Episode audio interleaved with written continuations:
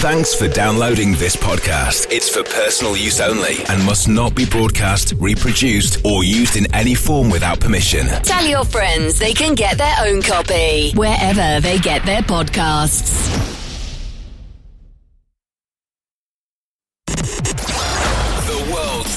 Running motorsport magazine show, Midweek Motorsport. News, features, special guests, and analysis from the experts. Formula One, sports car and endurance racing, rallying, touring cars and bikes. If it has wheels and an engine, and they keep score, it's on Midweek Motorsport.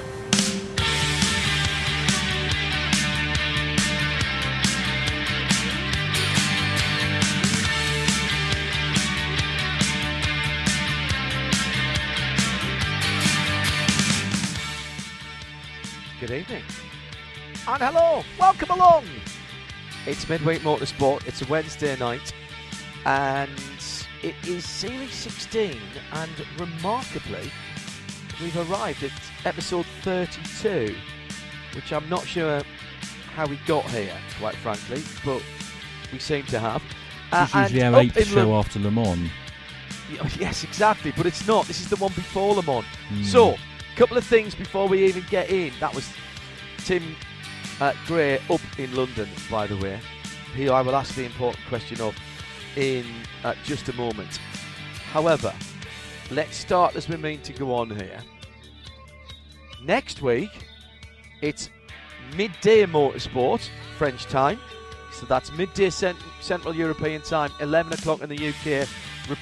Repeats and up on the archive as quickly as possible after that. Okay, so that's next week. The week after, there is no Midweek Motorsport.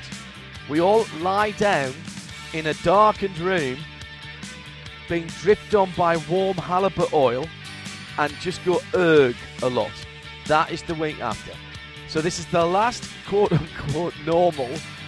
Even as I said that, I realised that people are sniggering at the back. This is the last quote unquote normal Midweek Motorsport for 3 weeks. And then we'll come back the week after that at our regular time, okay?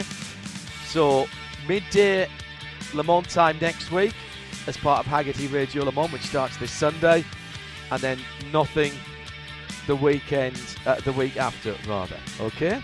Write that down, I'll be asking questions later. Up in London, our executive producer is Tim Gray. Good evening, Tim. Hey, good evening, John. And on a packed programme tonight, Tim, we have what?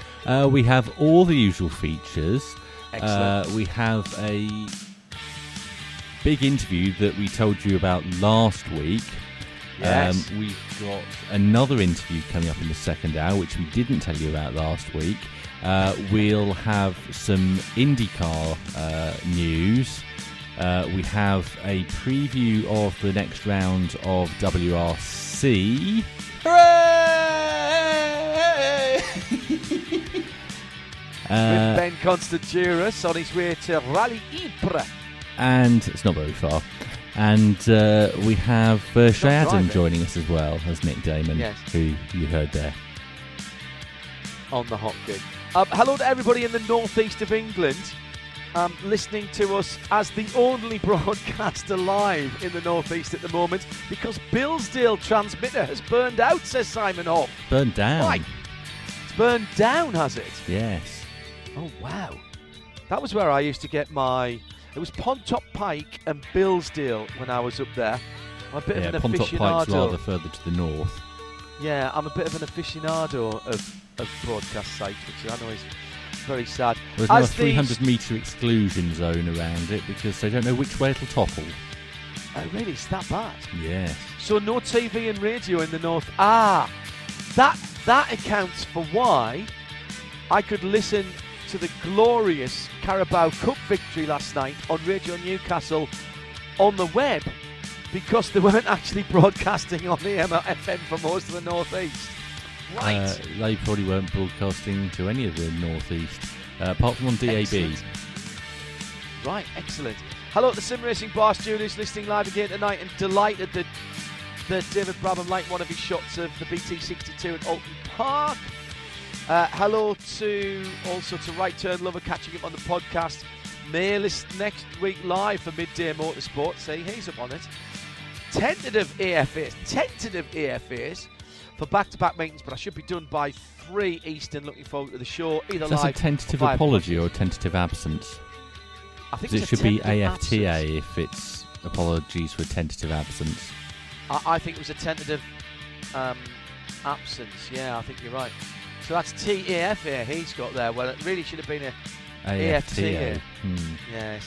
Come on. TAFA is not something we'd really accept. Taffer. Hello to Carol Brink, who says mountain lions and bears welcome. Another mountain lion captured round Monterey, but I did suggest earlier on that might solve her deer problem. Then again, so would a 2-2, which surely can't be that hard in Monterey. Jesse is in tonight, listening in. Hello. Rob Chalmers, sort of EFAs. Hang on a second. We've had tentative EFAs, now sort of EFAs. What is going on, Collective? Again, I presume it means AFSOA. Yes, exactly. Thank you, Tim. So he's dipping in and out of the show as he's taxiing the kids around, and he's cooking various meals for Fussy Daughter and his better half. Rob, it's Wednesday. Come on. Christopher Tipper listening live. I'm so hyped for Le Mans. Duke videos. I've downloaded them. Really looking forward to the race this year and the future with LMDH. We'll have to wait a little while for LMDH. But yes, understand. No airfares for Entropy Nebula. Listening in while wallowing in post-Olympic blues and waiting for some decent motorsport to pick me up. Listening live again, says Stephen Lloyd. Can we have a shout out for the MX5 Olympic race? I tell you, I still think that's a contender. I really do. When we were doing the Idemitsu MX5, presented by BF Goodrich Tyres at the weekend. Alexander Orkin, no AFA's glorious meal tonight of steak and chips with Freya. Looking forward to all the usual features and some contentious chat. And there may be some impending shush shortly too. Oh, that means he's got something top secret on the go. Otter FR, AFAs, coffee with wife and cats and garden, listening on the podcast for an update on the main event of the weekend, that being, of course, the responsible adult watching country and western music at Nashville. There were both kinds. Listening live, Kevin Payne tonight. Looks like a great show before the Le Mans week starts on Sunday. Oh, by the way, tonight, Tim, can we replay the 2 preview shows after us tonight, please? A couple of people have asked for that. What, you're suggesting that people have not already downloaded and listened to them, or didn't listen to them live? Well, what have they been doing? I know, but we live to serve, so can we put them on in order tonight, 1 then 2? Well, we'll put them on in an order, but of course they are orderless. You can listen to either of them first or either of them second. That's choose your own preference. If you prefer GTs, you might want to listen to the GTs first. If you think GTs are too roofy, then go for the prototypes first. Although most of them have got roofs now as well. All of them have roofs now. Yeah. Chris Suka says, evening all, looking forward to the show this evening, having a light dinner, warm chorizo salad wrap, followed by a chocolate ice cream. Anticipation of Le Mans chat. Well, that'll be a lot of that next week. Loads of special programmes next week from right across the RSL family. Blue Fiends, listening live from the Porsche workshop. What are you working on today, Blue? Matt and Dean, AFA, saving the podcast for the drive down to Goodwood on Friday to help with setup, managing stage turnarounds and changes at the stage rally there on Saturday. Ah, I wish I'd realised that. I've already booked myself on Saturday now for something a little closer to home. Victor Ellis, on my way to pick up Birthday Girl and Matt Campbell, 22 fan, Victoria Ellis, for a dinner out at a baseball game with her 3 sisters before the oldest heads out to college next week. 17 years old tomorrow. Lock them away for another 10 years, Victor. That's the only thing you can do, really. No AFAs, though it is bath time, saying Doug Amner. Don't do that again to me, Doug. Simon Hoff listening live tonight, as we mentioned earlier. Jake Parrott also preparing for the family beach trip, lamenting that I'll be on an overnight flight in the middle of the 24 hours. Oh my goodness. No FAs for Dave Monks, in the garage packing for the big one. How is Rolls Royce, Dave? Hope you're fitting well, sir. Obviously heading over for it, or over to Europe. All the latest motorsport news from around the world. Midweek Motorsport. I'll do some more of your tweets on @Specutainment later on. @Specutainment on Twitter, please. Top story tonight. Is there much paper shuffling? I would think not. Are we talking leg ends here, Tim? I'm just wondering whether that overnight flight during the 24 hours is one that's got internet access on board, because of course there are some radio streams that he could be listening to. Possibly Haggerty Radio Le Mans at that point. Yes. Interesting. Where can you find that on the internet? That would be on radio-show.co.uk, on RS1. Or radiolemans.com, indeed. Or radiolemans.com, yes, absolutely. We're going to start. Let's introduce our first guest, Nick Damon. Good evening, Nick. Yes, he's a contributor. Our first contributor. Oh, then. If I'm a guest, I can claim expenses, can't I? Sorry, we seem to have lost Nick there altogether. If he's a contributor, then he's talent, and he can claim more expenses. I am not there this time. I've missed out on the meal. Well, listen, in honour of you not being here, thanks. Right, we have in the manner of many events this year, we have postponed. Oh, really? You postponed it? Oh, thank you so much. We have postponed the Caymanian dinner of lobster with hot sauce. This is much better then. This the whole world started looking up at it. What did you have instead, John? We had a very nice beetroot grown in the garden, and tahini salad with frizzled walnuts, which was very nice, with some herb oil on it, and some homemade, again from the garden, green bean pakoras. Very nice. I didn't. We grow green bean pakoras. We actually grow pakoras in the garden. No, we didn't. We grew the green beans. And when I say we, of course, I mean Eve. Anyway, top story. So, Nick, you've travelled from your kitchen to your study. How far is that? I would say about 7 to 10 meters. I would say from your door, yeah, possibly 10 steps from the door, from the last door of the kitchen. So 7 meters. Let's say that's 6 yards. So I think you're 8 yards. Entitled to 0 pence in mileage for that. Oh, damn! Oh well. He's wearing out his slippers though. In fairness. I am wearing my slippers. At least he's wearing slippers. Can we drag ourselves gently back to actually motorsport and our top story? Just gently. Yeah, Valentino Rossi's retiring. Got a lot tonight. Let's throw with Valentino Rossi retiring. Yeah. Okay. Yeah. So next, all right. So Nick, Valentino Rossi. We had expected something. He crashed the MotoGP website when people realised that he was going to make an announcement. Matt Oxley will be delighted because he's got an autobiography and a Valentino Rossi Every Race book coming out in November, and we're going to have him on the show in the next couple of weeks. It's a biography, not an autobiography. Although Matt Oxley's autobiography might be quite interesting as well. I would read that. A biography coming out later this year. Very few times can you honestly say that an individual transcends a sport. And I'm not even going to say that for Valentino. But in fairness, Vale defined the sport if he didn't transcend it, surely. I would argue that from about 2003, 2004 up to about 2018, he was the sport. Right. And and we had conversations on this show 4 or 5 years ago with Dex and yourself, thinking they are absolutely jiggered when he goes. Well, luckily, because he's had a very long tail to his career. Very good point. People got used to watching the races with him not winning and not actually being good at, being there and rooting for him to come seventh. And we've had a new generation of stars. And obviously been helped, obviously, at the same time that the MotoGP that Vale was in at the start, which was 6 bikes had a chance to win and that was it. Now we have 16 bikes got a chance to win, so it's a much more open and interesting sport. But I still think he'll take a hit. I still think he'll take a viewing hit when he goes. I still think people will move away, but nothing like the numbers that would have happened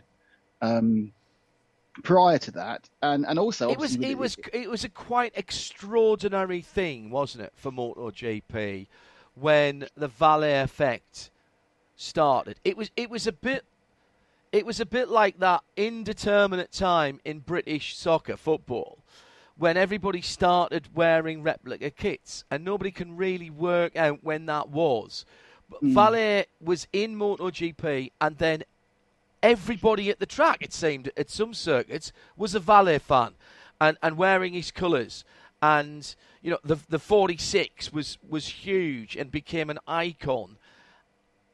It was quite extraordinary, wasn't it? Yeah, but it's because, you know, motor racing and motorcycle racing requires a certain level of dedication that tends to mean you don't end up being the most rounded character in the world. And that's fine. That's how you need to be. You need to be... I think it's the first time possibly, and I'm thinking, you know, people who actually had it when they were doing it, and possibly Sterling Moss may have had it a little bit in his day, but when you've had someone who's had absolute laser-dazzling charisma, as well as being a fantastic exponent of the sport they're involved in. Yeah. And, you know, there's drivers we like and there's drivers we think are good, but how many can you act with? James Hunt as well, who are incredibly charismatic. Because obviously charisma is not something, you can't buy it, you can't learn it, you just have it.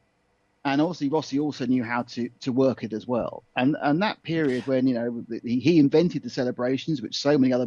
Yeah, getting off the bike, disappearing into a lavatory, coming out dressed as something else. I know, so many others tried it and they just looked like pale... You know, imitations. Yeah. So it's like really don't bother, boys. It's easy to forget, Nick, that he straddled two eras because his first World Championship in 2000 was the 500cc World Championship. You know, he did the traditional 125, 250, and 500. So he did the whole two-stroke run up the ladder, which of course changed at the turn of the century approximately. And then he suddenly went four-stroke, and of course he won both on the big and the small-engined four strokes, both the 900, the 9 litres and the 880s. So he could say one on five sorts of bikes, say one on four sorts of bikes. And, you know, he dominated the opposition in his prime. He by sheer force of personality, you know, he destroyed Teddy Gibbonow, who was a good rider. He had some fantastic battles with Casey Stoner. Lorenzo just felt being so dull in comparison. His very, very good record has been almost forgotten. You know, he's a five-time world champion. Was he? Oh, didn't even know he was there. You know, yes. It's the thing. You know, Valley was still the biggest draw, even when he wasn't even close to winning. And he's not won the championship. Let's not forget, since 2009, and yet he was still a huge draw. And we've had the entire. Well, hopefully not the entire. We've had a very large part of the Marquez era, which you know is currently on hold, but. Yeah, I mean, I think it's really difficult to, you know, underestimate what he's done for the sport, and I think most of it will start a little bit of a down dip, but nothing like it would have been. And you know, he has made MotoGP. 26 seasons he will have been in Grand Prix in various guises and in various capacities. I mean, cubic capacities in terms of riding. He. What, 9? Yeah, 9 World Championships. Yep. And he wants to go and race at Le Mans. Seems fair enough. Yeah, I mean, I think he's obviously had success in the Gulf 12 Hours with his best mates who've been running in the Pro-Am class out there. I mean, one thing I would say, John, I think it's interesting, and it goes back to something I said back in the preview for MotoGP, and that is, I believe that MotoGP's problem, which is going to be exacerbated by some news we'll talk about later, is its overpropensity of Italian and Spanish riders. Mm. The interesting thing about Valle was stateless, which meant that if you didn't have a rider from your country to support, you had Valle. Well, Nick and I live in the same part of the UK, roughly speaking, in the middle of England, and. How many SUVs, minivans, all kinds of vehicles? I was behind Bug Jam at Santaport a couple of weekends ago, and I actually came down to yours, and therefore I was passing a whole load of stuff. The amount of really weird California rat look VW air-cooled cars and vans that had Valets 46 on it. He just completely transcended everything, didn't he? Well, he was cool. He was fun. He was successful. It's a very intoxicating combination. But yeah, I do think it's going to, I think it will shop the, it's going to be interesting where the neutrals decide to place their caps and their hats for, and perhaps they won't. So perhaps that will be what they'll lose. But yeah, I think we're very, very lucky to have lived through his pomp, even though that is at least 5 years ago. But it's he was a fantastic rider, and he and just rewrote the rules of what you do and how you ride. I'm just looking at the NSR 500 that he won in the 2001 season. Yellow on the top, Nastra Azuro, Repsol on the belly pan at the bottom. You look at that now and you think they raced that, but of course I do remember them racing. Yeah, you look at that now, and that's got 100 horsepower less than what they're racing now. But of course it was a hair trigger and trying to kill you. But other than that, yeah. Right. So if we were saying that 5 years ago it would have been a big loss, is it less of a loss now for MotoGP? And is there a natural successor or successors with Quartararo coming along? Well, the thing is, John, if we had been sitting in our eighth year would have been of Marc Marquez dominance, they could have been in serious trouble.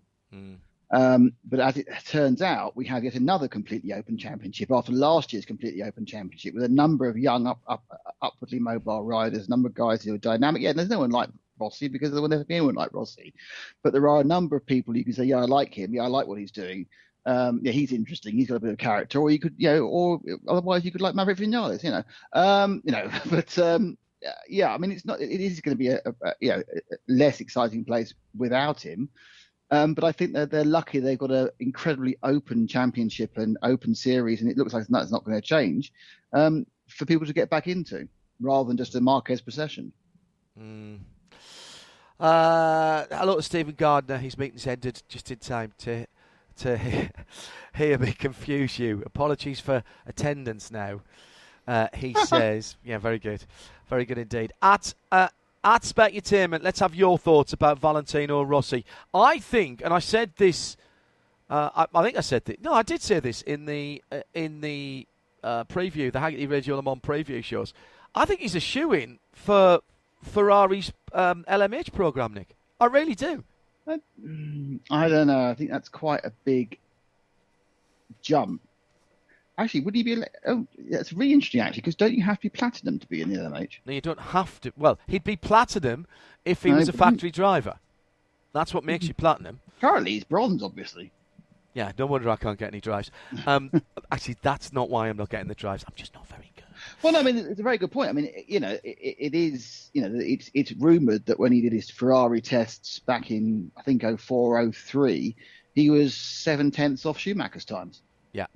First time out, which it was more the fact that they said he'd need to do a year, if not 2 years, in GP2 that put him off the transfer across. Yeah. So he's very good. He's quicker. I could absolutely see he wants to run in Ferrari and he'll start in. He's GP2. Very good in cars. He understands it. Not all motorcyclists make that transition, because more contact patches, different racing lines. He's very good in a rally car as well. He doesn't mind the car moving around. I suspect that if Rally Japan gets cancelled, WRC this year, at the end of the season, we'll have another Monza single stage type rally and round Monza's roads. I would not be surprised to see Valentino in that, to be honest. In what car? Good question. I don't think it matters. What's VR46 signed up to race next year? Because he is going to continue with his race team, Nick. That's the point we should probably make. VR46, the race team is running Ducatis. In which case, there's not an Audi, is there? Skoda? Yes, possibly. He could maybe run a WRC2 car. I think he'd be free to run whatever he wanted, to be honest. I'm pretty sure there's no contractual thing stopping him doing what he wants to do. I don't think Ferrari have a rally car right now. Well, just you get a Ferrari and just take it off road. Then it's a rally car, Yes, they have not yet succumbed to the SUV thing. It's coming, isn't it? It's coming in here, I think. Don't. Really? Oh, God. Okay. Nick Damon talking about Valentino Rossi. There will be more on Rossi because obviously we need to take a deep look at Rossi's career and his legacy. As I said, we've got Matt Oxley from, firstly, very good motorcycle rider, esteemed motorbike journalist, and his columns in Motorsport magazine are unmissable. He'll be with us in the next few weeks. We tried to get him on tonight, but as you might imagine, he's a bit busy at the moment. But we'll get him on in the next few weeks and have a chat about the book that's coming out as well, which I suspect will be sold out the moment it happens. He's just in the middle of a long journey as well at the moment, travelling from Styria to Austria for... yes, that's a good point. Oh, gosh, that's a nightmare journey. Just before we leave motorcycle... We're not leaving motorcycles. Well, okay, before we leave... Rossi, says Matthew Hindman, on @Specutainment, is it worth considering what happened to World Superbike? Let me try and do this with my teeth in English. Sure, one, yeah. Yes. Is he asking about Carl Fogarty? No. Mm. He said, is it worth considering what happened to Superbike popularity in the UK after James Toseland even left for MotoGP without a strong Brit to cheer on after years with Foggy Hodgson and then James Toseland? And the series has not been that popular again in the UK since. That comes back to what you were saying about Valle obviously being very Italian, but also at the same time almost being stateless. Nick, he's everybody. Even if you've got a favourite rider, isn't Valle everybody's second favourite rider at the very least? Yeah, I do. And going back to Matthew, that I'd be very happy to discuss why World Superbike ebbed in popularity, and there are two or three other reasons outside the state, one of which is that Dorna deliberately wanted to down for a while, slightly squash it below. Yeah. And secondly, the major reason was the really ridiculous idea to go onto a Pirelli tyre, which eliminated the locals being able to run as wildcards. As wildcards, that's a very good point. Because that was, if you actually went to those massive 120,000 attended events, you got to see all the British Superbike guys there, and in Germany, all the German Superbike guys there, and in Italy, all the Italian Superbike guys there. Mm. So you lost that natural pull-through of the good crowds that those local events all get, So yes, but yes, I know you're saying you want to have a Brit. You know, we've had the last 6 years we've had a Brit at the top, and it hasn't pushed its way through. But that's in many ways, there's been other reasons for it, but that is the reason World Superbikes. Because at one point, World Superbikes was very, very close to MotoGP. There was not a lot in it about what was most popular. Well, it was like the English-speaking world had World Superbikes, and the Latin-speaking world had MotoGP. That's very true. I went to both. I went to both in the Fogarty years in the UK on my motorcycles of various things. And we were at the same races sometimes when we didn't know each other. From my memory, it was 120,000 at Brands and 30,000 at Silverstone. Yes, exactly right. I went to Donington as well because that was a bit closer for me, living up in the northeast. Mm. If you asked people of a certain age to name a motorcycle racer, what percentage do you think would be? Yeah, that's here in Britain, but outside of the UK and people, half our age, would they say Rossi? Yeah, of course they would. Right. Okay. I don't. Am I being unfair? But I don't think you can put James Toseland in the same bracket as Carl Fogarty. No. But that's not what. I don't think that's what. It was a run, wasn't it? It was a run. Yeah, that's what Matthew was saying. Toseland. Yeah, and then you had a gap when. Well, Silver Gintoni won it, and he actually lives in the UK. He's more British than most British people, but that's right. But he's brilliant. He just could talk now with a comedy French accent with English idiom. Which is hilarious. I love watching it. We always need people who can take over our low parts. He also can still ride a bike very well because he's been doing a lot of work for our coverage in the UK on BT Sport, where he's been riding a road bike round the tracks, and he's been absolutely thrashing. He's still a Suzuki ambassador, isn't he? So he's been thrashing various Suzukis with loads of GoPros on. I've thoroughly enjoyed it. You're listening to Midweek Motorsport. That's the first half hour. Your thoughts on Valentino Rossi. Where next? Ferrari at Le Mans? Would you bet about it? Would you bet against it? Possibly. Sure. Possibly. Not sure. I don't think in hypercar. I think in possibly even GTM, because he could completely qualify. Ooh, now there's a thought. All right, I'd spec your Tim in. Pick up on that. Tim, where to next? Atomic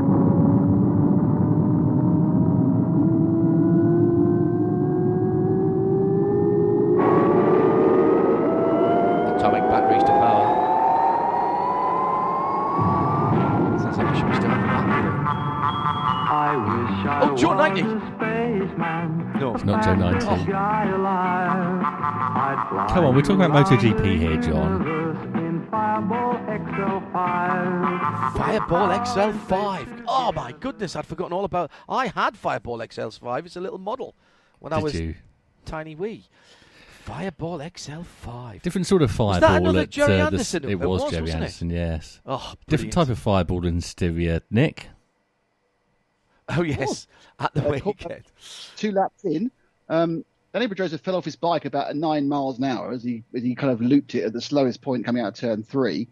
And he was lying on the ground, and it's described as given the choice between hitting Pedrosa or the bike, Lorenzo Salvadori decided to hit the bike, and in doing so split the tank and split his ankle as well, unfortunately. Yeah.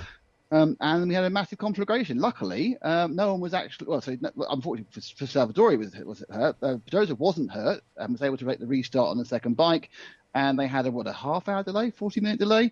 And the track wasn't damaged either. So, yeah. But another thing about... People are getting very uneasy about the Red Bull Ring of motorcycles, aren't they? They're not very happy with it as a track. I don't know why. It does seem to cause a lot of problems. I don't think they'll be back there in a hurry, will they, Nick? Well, other than this weekend, obviously. Oh, this weekend, yes, that's right. Very good. See what you did cheap there. Circuit car, it's obviously a plus point, but it does seem to attract unpleasant incidents. So whether it's just bad luck, whether there is a fundamental issue, I don't know. We have a new winner. Yes. We do. And a winner who was literally in pieces, but not actually from winning the race, but previously in the season. Yeah, I mean, it was an excellent result. I've just lost the name of the guy. Jorge Martin, wasn't it? Jorge Martin, yes. I think a couple of seconds there. It was coming back from it. Jorge Martin pretty much lights a flag in the second race. It is a Ducati circuit. He was followed home by John Mir, who thinks the changes made to the Suzuki with a ride height reducing device, which enables them to get a little more drive, could fire up the second half of the season. And then in third was Fabio Quartararo, who knows that this is not a great track for the Yamaha, so he seemed very chuffed in his third place. I thought he rode very well, if I'm honest. I thought Quartararo rode smart. Yeah. Damage limitation mode for him. Mm. So, and by the way, credit to you and Dex on last week's show for saying you'd be better off being on the satellite Ducati than the Ducati. And what won? The satellite Ducati, that's always the case, isn't it? Because they're mad. James O'Donnell says you already get huge crowds at Le Mans in a normal world, but Rossi in a Ferrari, the numbers would be crazy. Love to see it. Stephen Gardner says, I think Rossi's in the same class as Andretti, Earnhardt, Gretzky, Jordan, where they transcend their corner of their respective sports, in particular to those who are outside the sport. And I think that's a very smart way of putting it, Stephen, and I don't disagree with that. They're actually all right. If you're in the sport, you know the nuances, you know everybody else. If you're outside the sport, then those big names are the big names, and they become the sport. Yeah, absolutely. Don't disagree with that. Which rider thinks his title hopes have disappeared now? Valentino Rossi. No, it's what's his features? He fell off. He's the Australian. Jack Miller. Jack Miller is correct, yes. Well, I would also have accepted fell off Australian. Yeah, sorry about that. He's had it tough. Name days. It was his own fault. Yeah, I think he's not. he's not come back. He's not come back after the break, having looked like he had a break, Nick. If that makes any sense. Well, no, I think it's difficult. He's pushing, and I think that Jack's better when he's just doing it. When he starts pushing, it seems to end in tears almost every single time. The fact is that the two factory Ducatis are behind the two satellite bikes. So Johan Zarco was sixth, and beating them both. Good result from Brad Binder, I thought, getting the best KTM, and KTM were a little bit disappointed with that result. They had obviously hoped to win at their home circuit, and Taka Nakagami got fifth, which is the first time he's got a decent result all season, which is odd, because last season all he did was get good results. So, Marc Marquez appears to be a little bit over-aggressive at the moment. He's he seems to be in a very bad mindset where he's trying to bash his way to the front. We need to move on from motorbikes, but we've got to talk about KTM, Nick, very quickly. Oh, jeez, yeah. I don't know. The saga, the KTM saga. Yeah, well, I don't know. KTM managed to fire both their riders in between free practice 4 and qualifying. At their home circuit. By announcing they were, in a hurried press release, they were signing Raul Fernandez for the second Tech 3 bike to join Remy Gardner, and they hadn't actually mentioned to either of the riders currently at Tech 3 which one was losing his job. And then very cleverly, both the riders worked out that with two people signed for the team, they'd both lost their jobs.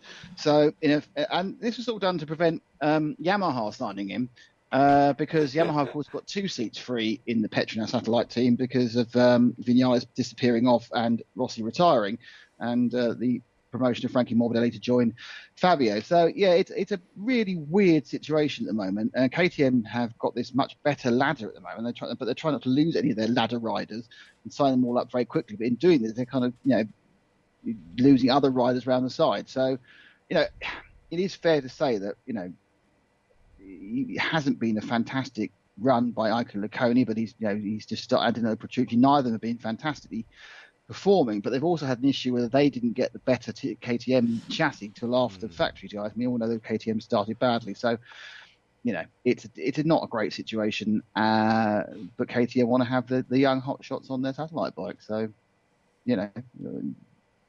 what's going to happen next? I don't know.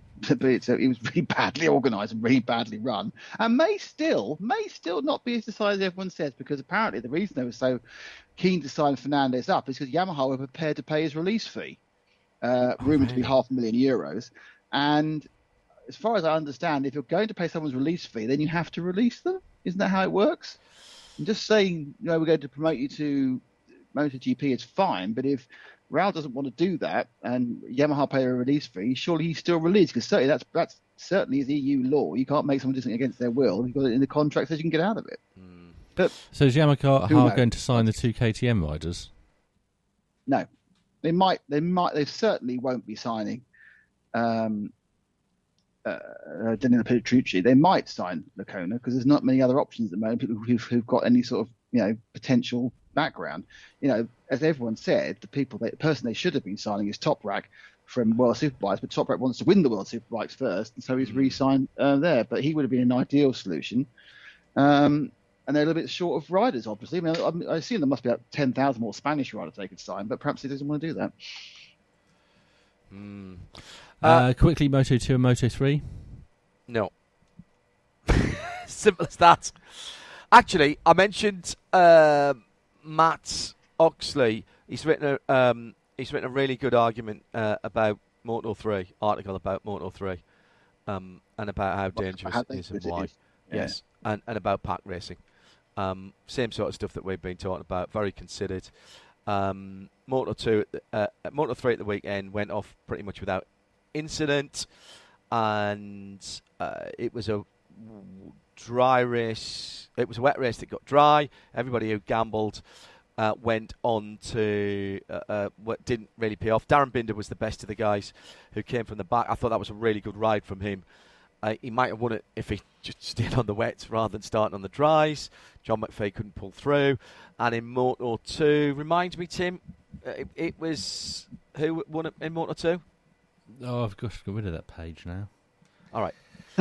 I don't know why. I said this to Eve at the weekend when I was watching. It was super, super busy in terms of catching stuff up and watching stuff on slight delay and fast-forwarding through the bits I didn't need to watch. and I watch all the races, there's still something to me about those Moto2 bikes. And I don't really want to sound disparaging, because I know the guys are riding the wheels off them, but there's something about them dynamically that don't excite me as much as MotoGP or Moto3 does. Moto3, they're tiny, it's all about momentum, they're taking ridiculous pace up into corners, it's pack racing, dangerous, but, ultimately, it is something that you want to watch. MotoGP, we know all about that, sideways, up, down, people, Moto2 just looks... God knows I couldn't ride one, so I'm not saying that at all, Nick, as a motorcycle rider. But if you took the colours off them, it does have the look of a bit of an expert group on track day type of thing. And I don't know why that is. I think it's because they've not got a massive amount of power. They've got about 120, 130 horsepower. And they are, as you say, incredibly difficult to ride quickly, like anything, but they don't kind of look spectacular. You're kind of riding them in a way. They're never effectively... having a massive surfeit of grip over, a power over grip. So they are in control a lot of the time. But even then, that makes... again, I'm with you. They take a tremendous amount of skill. But I often wonder whether they are actually the best, learning ground for MotoGP, apart from that you learn the circuits, because you're going from, a tyre that's 10 millimetres narrower but handling 120 horsepower, 130 horsepower less. Mm. It was Marco Bezzecchi. Bless you. His Marco first Bezzecchi? Win of the season in Moto2. Nick, you want to talk about World Superbikes? Yes, we went to Most, an interesting track. It wasn't as flat as we thought it was. No. When I saw it, I realised we did ELMS there in 2001. Really? With Audi R8, Stephanie Johansson. Nick, Stephanie Johansson holds the lap record there. In qualifying, he did a 1:18.1 in an Audi R8. Wow. So basically, it was interesting. It was once again, Johnny Rea took pole for the fifth race in a row, and that was really how it ended up being going well, because the first race he fell off twice, which I think is a first. And Toprak won, and he just looked out of sorts. The second, the sprint race and the race two, Scott Redding and Toprak shared the win. So it ended up with Scott won once and had 2 seconds, and Toprak won twice and had 1 second. Johnny Rea managed to get 2 third places in the Sunday races. But, a big loss of points. I think it was obvious the Kawasaki didn't suit him. And once again, Johnny's been made to really, really push this year. And then when he really, really pushed, the errors have come. Wrong tyre as well, though. The bike just didn't look right. I just thought the bike looked twitchy, but I thought the front end looked very twitchy. And I hate very twitchy front ends, as any motorcycle rider does who isn't very good. Apparently, he kept the bike really short. And... you can change the wheelbase a little bit on motorcycles, track to track. He kept it very short. I think that was a mistake, and I think he had the wrong front tyre on, Nick. I couldn't agree with you more. I think it was a bad weekend, a track they've not been to before, and he's managed to emerge just ahead of the championship by 3 points in top rack. Scott now is just shy of, it's exactly 50 points off. But not a good weekend, but it's just one weekend out of, a dozen. But, if you'd looked at that one, you would have said, how's that guy won 6 in a row? But we all have off weekends. And then they got a fortnight now, and they're off to Navarra. OK, that's definitely enough bikes. Let's move on to IndyCar next, and let's see if we can bring in Shay Adam. Hello, Shay. Hello. Yes, did you watch the IndyCar at the weekend, Shay? Oh, yes, I did. Were you lap scoring like I was? No. Well, for the safety car, yeah. So Corvette and Oriel Servia won then? No, they didn't win, but they led the most laps. Did a phenomenal job. Yes, they led the most laps. He kept it out of the wall. Every time. Exactly. Mm-hmm. No other driver could say that. Hardly, indeed. Can we make Shay a bit louder for the listener, please? Yes, I already have. I thought some ill-advised comments from the chief executive beforehand saying that even on its first run, it was going to be the best thing ever, better than anything ever in racing, better than Monaco, better than everywhere. And unfortunately, of course, that didn't happen. Never mind what happened at the race. Never mind what happened at the race. Look, the downtown, I love Nashville, and the downtown setting was fantastic. But unfortunately, and it has been kept relatively quiet, there was an awful lot of people who were annoyed because they got there on Friday or indeed on Saturday.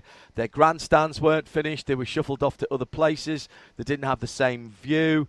I saw a couple of people complaining that they'd paid a lot of money for a grandstand where the workers were standing, instead of finishing it, they were standing watching what was going on the track, and they got shuffled off to another one where they had 50 feet of track to look at. And yet, it had a huge viewer number for the Indy cars. 1.212 million viewers, which makes it the highest viewed race outside of the Indy 500. Now, everyone's really happy about this. I'm not. This was not a great advertisement for IndyCar. This race was stagnant, 9 caution periods, 2 red flags. This is not IndyCar racing. And to advertise it as such, you're going to gain some fans superficially because they're going to think that every weekend is a normal crash fest, but you're also going to lose some fans who remember the good old days of the racing on the streets where perhaps it's, Dario and Tony Kanaan and Elio and all of our heroes going at it tooth and nail. And what we saw was a lot of nails. The track could have been... Sorry, go ahead. You go first. I thought that, look, listen, I honestly, the Nissan Stadium, which was never mentioned, never referred to as the Nissan Stadium, it was referred to as Titan Stadium. That's not the title of the stadium, which I thought was interesting, particularly as you could see in 20-foot high letters, it's saying Nissan right in front of the pits. But clearly the NBCSN commentators had been told not to mention the word Nissan. The track, the proximity to downtown, the fact you could walk over the bridge straight into the party zone, which is a remark. The only place it compares with to me is Newcastle and the Quayside in the northeast of England. It is absolutely remarkable, that place.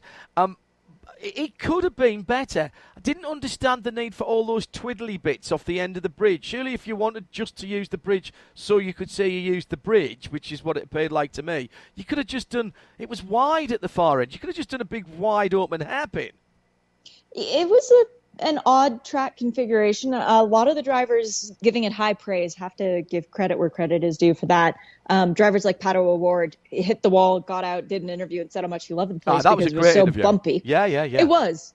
And Pato's come a long way. Full credit to him. That's not the Pato O'Ward we had in IMSA back in 2017 when he won the PC Championship.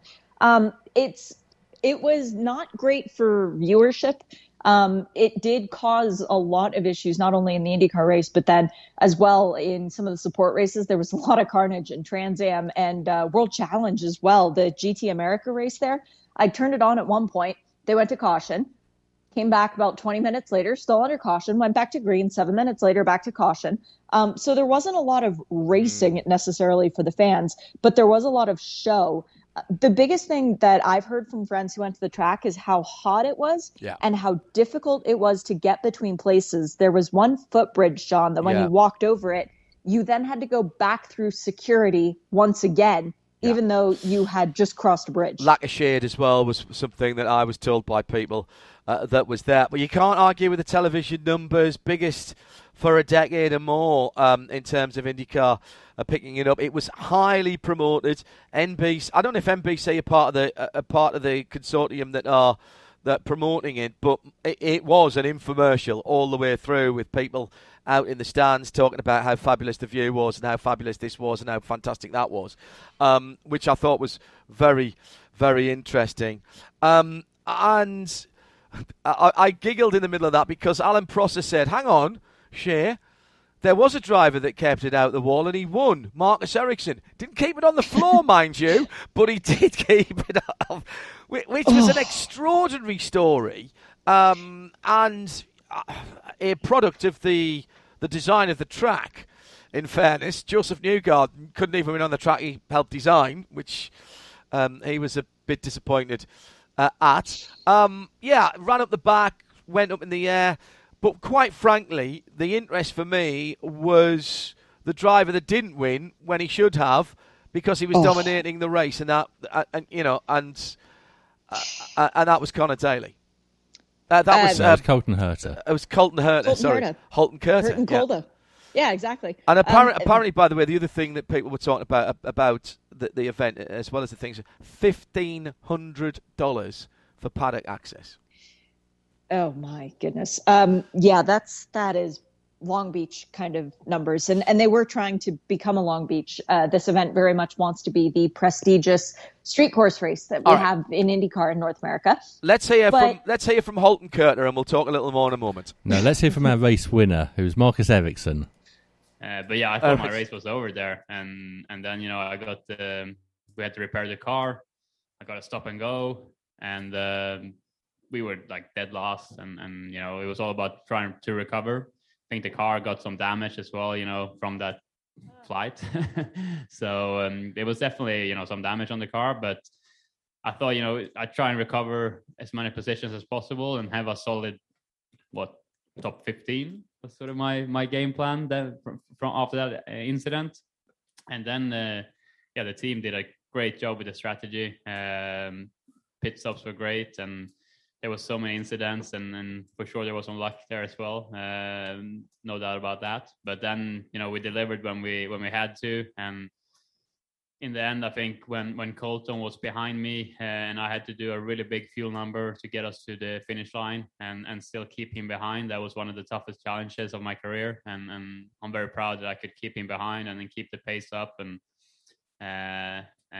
that won me the race. He was pushing really hard, as we could see, and he's been the fastest guy all weekend.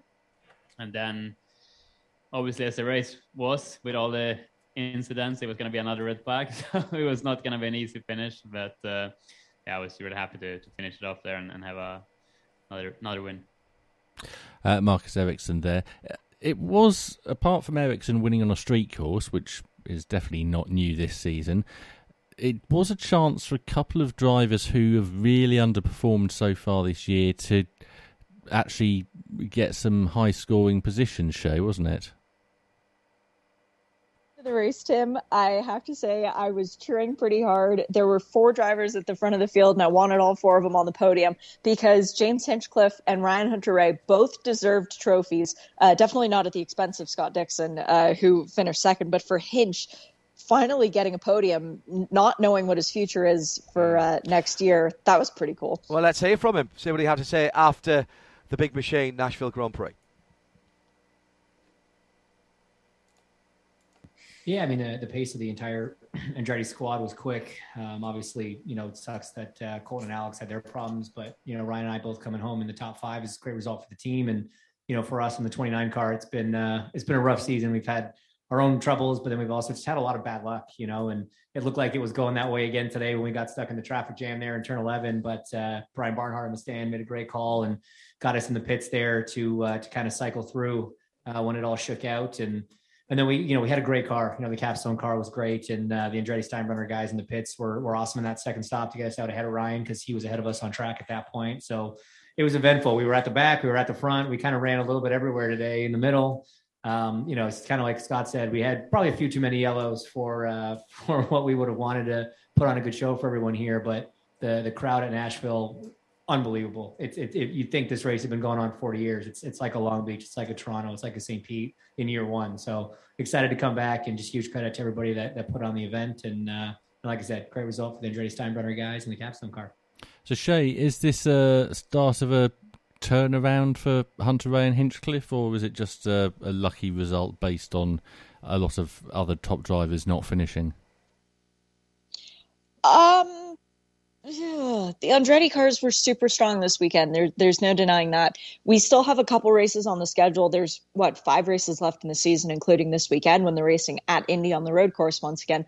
There are definitely races this year where Andretti will be strong. Think about Long Beach at the end of the year. Hunter-Reay and Hinchcliffe, both, I believe, former race winners there. I know Hinch for sure. I think Hunter-Reay as well.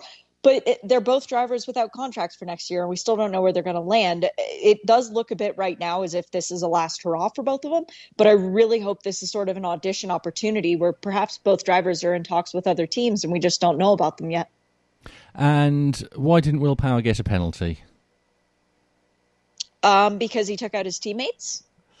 He's not getting any Christmas cards from his teammates either, is he? No, and I have to tell you, there was some very good social media going on between the four Penske drivers the night before the race. They were giving Will Power grief about having not worn a blazer to a party when they all were in suits and blazers, or at least nice clothes and blazers, because Power had been giving McLaughlin grief the day before about not wearing proper Penske uniform. And Power said at the end of the video, "I'm going to beat them all." Well, he beat all of them up on track, not necessarily coming in ahead of them. Where's IndyCar going next? You've already said, haven't you? Yes, the Indianapolis Motor Speedway for the spectacular this weekend. IndyCar and NASCAR sharing a track. It's going to be wicked. More from Shay in the second hour of this programme, but let's move on to Formula One. I've got a couple of quick tweets very quickly, Tim, before we do that, as we've got a couple of minutes before 9. Stephen Gardner says, "I'm with Gearbox Girl. Terrible showpiece for IndyCar, not as good as it can be. Lots of things I didn't understand about that circuit layout and why they set it out like that. It was obvious it was going to be a crash fest." Uncle Kevin says, "Unpopular take, street circuits are not good." I don't think it's that unpopular, Kevin, to be honest. It wasn't very expensive to put together. Fabian W, "Couldn't watch Indy till the end. Awful as a racing fan. Track didn't look that much more narrow than the Fountain section at Long Beach, but they had many cautions. I just think it was too tight in too many places, to be honest." Shane, the second hour, did you say? All right, we'll try and squeeze that in. We've got an awful lot. Where to next? Formula One. Yeah, got to be a bit, been pent up for about 5 minutes there. There's John Lumpson with doing Twitter. Yeah, honestly, he tells us we're running behind, and then he fills with tweets. I'm stuck at... It's not filling, it's the listener talking to us. And we do that, it's dynamic, we're a live radio show. That's the whole point. No other people who do podcasts and stuff like that, they don't do that because they're pre-recorded. So we can do it live, so therefore we do it live. Who's made $501 million in the second quarter of 2021? Austin Powers. I have absolutely no idea. Lawrence Stroll. No. Nick Damon. Nicholas Latifi's dad. It's Formula One. Oh, okay. Sorry, I come to the wrong place. Yes, but that's because they've actually had some races and some crowds and some TV money. Yes, that compares with just 24 million in the same period last year, when they had none of those things. Yeah, so it's not really the biggest surprise. They're making more money than when they didn't do anything. What are the three biggest sources of that money? Television. One TV company in particular, which was the Nordic Entertainment Group, which has got the rights for the Netherlands. Yes, they've been paying some big money. And then you've got sponsorship. And two sponsors, Crypto.com and BWT. Who paid for the track signage in Austria, didn't they? Mm. Both of those. And a big sustainability partnership, which is all about water. Yeah, obviously. Certainly about washing something, I would think. Absolutely, because things are very clean coming out of it. Very clean. Indeed. Where has George Russell gone on holiday? Milton Keynes. He's gone to Mykonos with his bestie mate, Nicholas Latifi. Yes, they both ended up in Santorini in the same restaurant. The really weird thing was that George got there about a second earlier. Ha ha! Badum tish! Very good. Thank you. Not a lot's happening in the world of Formula One, is it? Hang on. Hang on. What, I was expecting Crown Court music here. What about the appeal that had been turned down for the appeal? I kind of think that I'm quite pleased this has happened. There was a theoretical triple appeal by... with a half twist in the pipe. Martin, who appeared to want to start this damn thing, which has happened with once Red Bull did the special appeal against the stewards, for as far as Lewis was concerned, with this unique and super evidence no one's ever heard of before. I was worried it was going to start forming a habit and everyone's going to argue with everything. And Aston Martin decided to argue about that. And their unique evidence amounted to the fact that their car wasn't working properly. And they believe it may have blown the fuel out of the air wastegate, effectively. So you didn't have the fuel you said you had on board. Therefore, you didn't provide the sample. Therefore, you broke the rules. You proved the case. You proved the case. Yeah, but could we get the fuel out of the car? No. So what they're basically saying is they're now thinking that they can appeal because their car wasn't working properly. And I was thinking that means that everyone who's ever broken down from a race ever could appeal because their car isn't working properly. Yeah. So that Seb's not getting the points back, basically. So the championship will stay as it is, and it'll be officially a second place for Lewis in Hungary. So does that mean that when they said there was 1.14 litres... There wasn't. There wasn't, in fact. It vented out. Apparently. It just hadn't gone where they thought it had gone. Exactly. There had been a venting issue.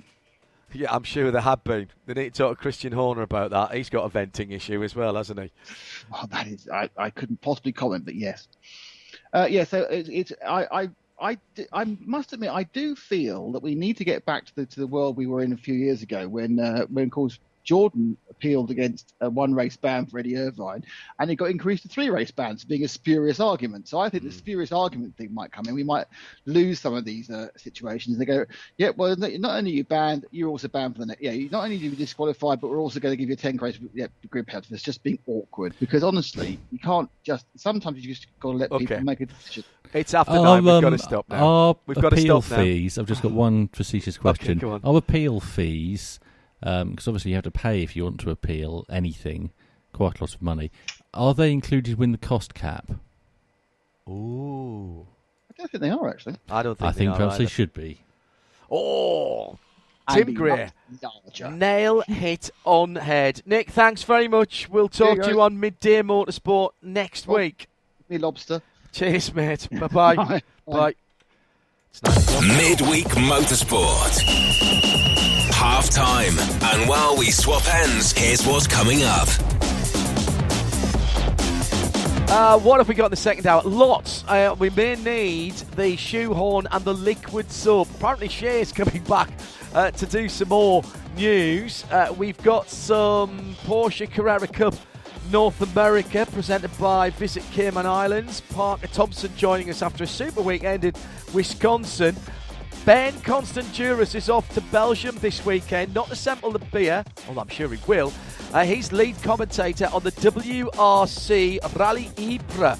He'll be telling us what to watch out for and who to watch out for. But next, the biggest audience for Australian motorsport happened about a week or 10 days ago, and we've got the man that made it happen on our big interview on Midweek Motorsport on RadioLeMond.com. Delighted to say that joining us now, having got up very early, this always does my head in, on Thursday morning, I think it is, to be with us on Midweek Motorsport this week, Lachlan Mansell. Hello, my friend. How are you? Very well, thanks, John. Nice to be part of the show. How's everything over in the UK? Well, do you know what? It's not been too bad. Not been too bad at all. We've had a little bit of decent weather recently. Not too hot. Not your kind of hot, although you're right in the middle of your winter now, aren't you? Coming through into spring. Now, for those of you, you might have... Ooh, hang on a second. I recognise that voice. Well, you'd have heard Lachlan, or Lockie. We can call you Lockie, can't we? We count as your friends? Good. Excellent. Lockie has been heard on the Radio Show Limited airwaves in the past when he's been working at Bathurst at Mount Panorama, calling some of the races that we've aired there, both on the international video stream and on the airwaves of Radio Show Limited. 6 hours as well. I'm pretty certain we've heard his voice on there as well. And we will talk motorsport with them. We've got him on for something a little bit different. If you haven't been following the socials, you might not know this. But, Lachlan, you're a you're a national media and television star. We've had to go through a PR agency from a TV company to even get your own midweek motorsport. My goodness. Thank you for talking to us. Just the little people now we are. I'm joking, of course, because I know it hasn't changed you a bit. But you were one of the two winners on the latest, the 7th season of Australia Beauty and the Geek, which was revived this year, moved to, I think, to Channel 9. Well, it used to be on 7, didn't it? First of all, congratulations. What made you get involved in that in the first place? Yeah, thank you, John. It was a whirlwind experience for me and something that got me well and truly out of my comfort zone, as you could imagine. And I know that there's a lot of international listeners here on Radio Show Limited who may not have seen a lot of the show or may have only been able to access snippets of it on social media. But when it becomes available, and I think it will become available sooner rather than later to an international audience, make sure that you watch it and you'll understand what you mean when I say that it was about getting out of my comfort zone. But just to go back to your question and the reason why I decided to go on the show in the first place, I think that for the last decade, my life has revolved so much around the motorsport industry and pursuing my professional career within motorsport. And I know that this is something that you can relate to, John, that my social life had not just taken a back seat, but it had been almost completely neglected because, as you would know only too well, one of the things about motorsport is that it happens on weekends. Yep. So when most people are out at the bar, you know, chatting up hot girls and trying to get into relationships, I've typically been out at racetracks calling motorsport events or working in media and PR for my motorsport clients. And that has come at the expense of my social and romantic life. I decided that I needed to do something to reactivate that side of my life. And when applications opened for Beauty and the Geek, a few of my friends sent me the link and they said, you should apply for this. And I thought, yeah, you know what? Why not? What have I got to lose? So that was back in September last year when the auditions and the applications opened, which is, I mean, it would have been in a quote-unquote a normal year, right at the end of a motorsport season, and the filming takes place right at the start of a motorsport season. In fact, Bathurst and the Liquid Molly 12 Hours would have been right in the middle of it, but of course it wasn't a normal year last year or the start of this year. So did that make the choice a little bit easier and you were able to totally commit to it, Lockie? Yeah, I mean, there were still some challenges involved because the filming process took about 6 weeks from mid-February through until the beginning of April this year. So there was still a 6-week period where I couldn't attend any motorsport events. Wow. That the amount of work that I could do was restricted because obviously during filming you don't have access to phone or internet. So in that sense, it was a bit of a risk, and I actually had to employ an assistant, young Ryan Jones, who's still doing a bit of work for me, helping with social media for my clients. They basically had to manage my business during the time that I was away. And the other interesting thing as well, John, is that when you go on a pre-recorded reality TV show like this one, you're not allowed to talk about it until it goes to air. So between filming finishing and the show airing, I couldn't tell anyone the results or anything that had happened or any of the details. So the best analogy that I can come up with is imagine winning the Bathurst 12-hour. The only people who know that you've won the Bathurst 12-hour are your rivals and the officials, and you're not allowed to tell anyone else, none of your family members, friends, or anything, for 4 months. Oh, would have been a nightmare. What was? I don't, because I'm sure we will see it. I don't want to give away too much about the show itself. Okay, everybody's going to know that you've won now, and you won quite a lot of the challenges as well, in fairness. But what was the selection process like then? Okay, so you do an online form, or you throw your hat in the ring there, and then shed a bit of light for us who haven't been involved in something like this. What was it like, and was it quite a grueling process to get in the first place? it was a grueling process, and it had multiple stages. So, like you say, it started off with an online written application. It then progressed to, I had to do a Skype interview, then to an in-person audition, and then there was a medical examination and a psychological assessment that I had to go through before I was finally selected. So duty of care and all that nowadays, very important in those shows, isn't it? Yeah, so I will let you in on something, though. In the written application, one of the questions was, what is your best party trick? And my answer to that question was that I can name every Bathurst 1000 winner from 1963 until 2020. That's like Joe Bradley and his Formula One world champions all the way from Farina to Lewis Hamilton. And he does it in, you know, so if it was Hamilton, he would do it like that as well. Bradley could do that as well. I'm not sure he'd ever get accepted for a reality TV show, to be honest. All right, for those that don't know, then, Lachlan, the premise of the show is to what? The premise of the show is to partner geeks with beauty. So obviously I fall into the geeky part of the equation. So each of the 10 geeks on the show was paired with a beauty, and the couples then together have to negotiate their way through challenges where they each support each other and each use their particular strengths and areas of expertise to help each other through the challenges. And it's an elimination process. So in each episode, the bottom performing two teams have to then participate in an elimination event. The bottom team goes home, and that process continues until you get through to the end, obviously, and end up with one winning couple, which fortunately was myself and my beautiful beauty, Kira, who was my partner through the experience. And were you with the same partner all the way through this, Lockie? Because no, right. I was going to say, yeah, that's because that's a part of the challenge as well. I find a bit difficult to follow, to be honest. Yeah, so in the first three episodes or rounds, if we could call them that, there were no eliminations, but there were some repairings. So Sophie Monk, who was the host, a very well-known Australian media and celebrity personality, she was looking at how the different couples were interacting, and during those first three episodes, if she thought that there were people who were better suited together, she would shuffle them around. So I actually had two previous partners before I finally ended up with Kira. Josie Werner from New South Wales, the young dancer, the 21-year-old, and you and her did a cracking challenge at the radio station.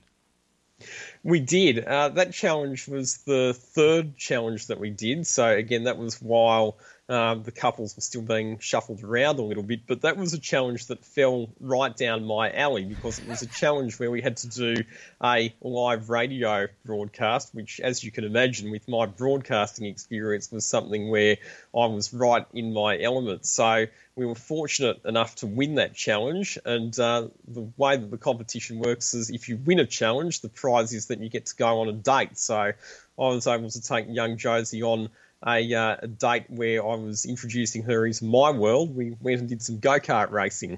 Ah, very good.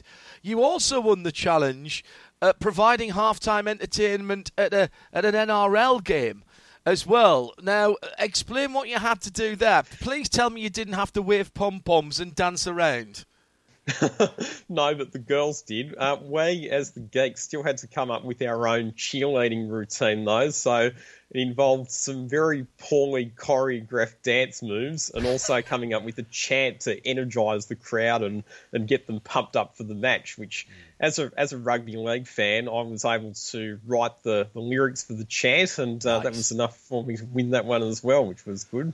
That's an experience I'll never forget, going out during halftime onto a field during the break in between halves in front of a massive crowd, huge adrenaline rush, and like nothing that I've never experienced before. It's not easy, though, even if you've done stuff like we have before. I went out onto my local football club's ground once when we were doing a big charity concert, and before a charity football match and walked. I was only meant to walk about 10 yards and do the introductions, and I kept going as far as the mic would let me, because all I could think of was a younger version of me in the stands looking down at this little speck going, what's this guy doing?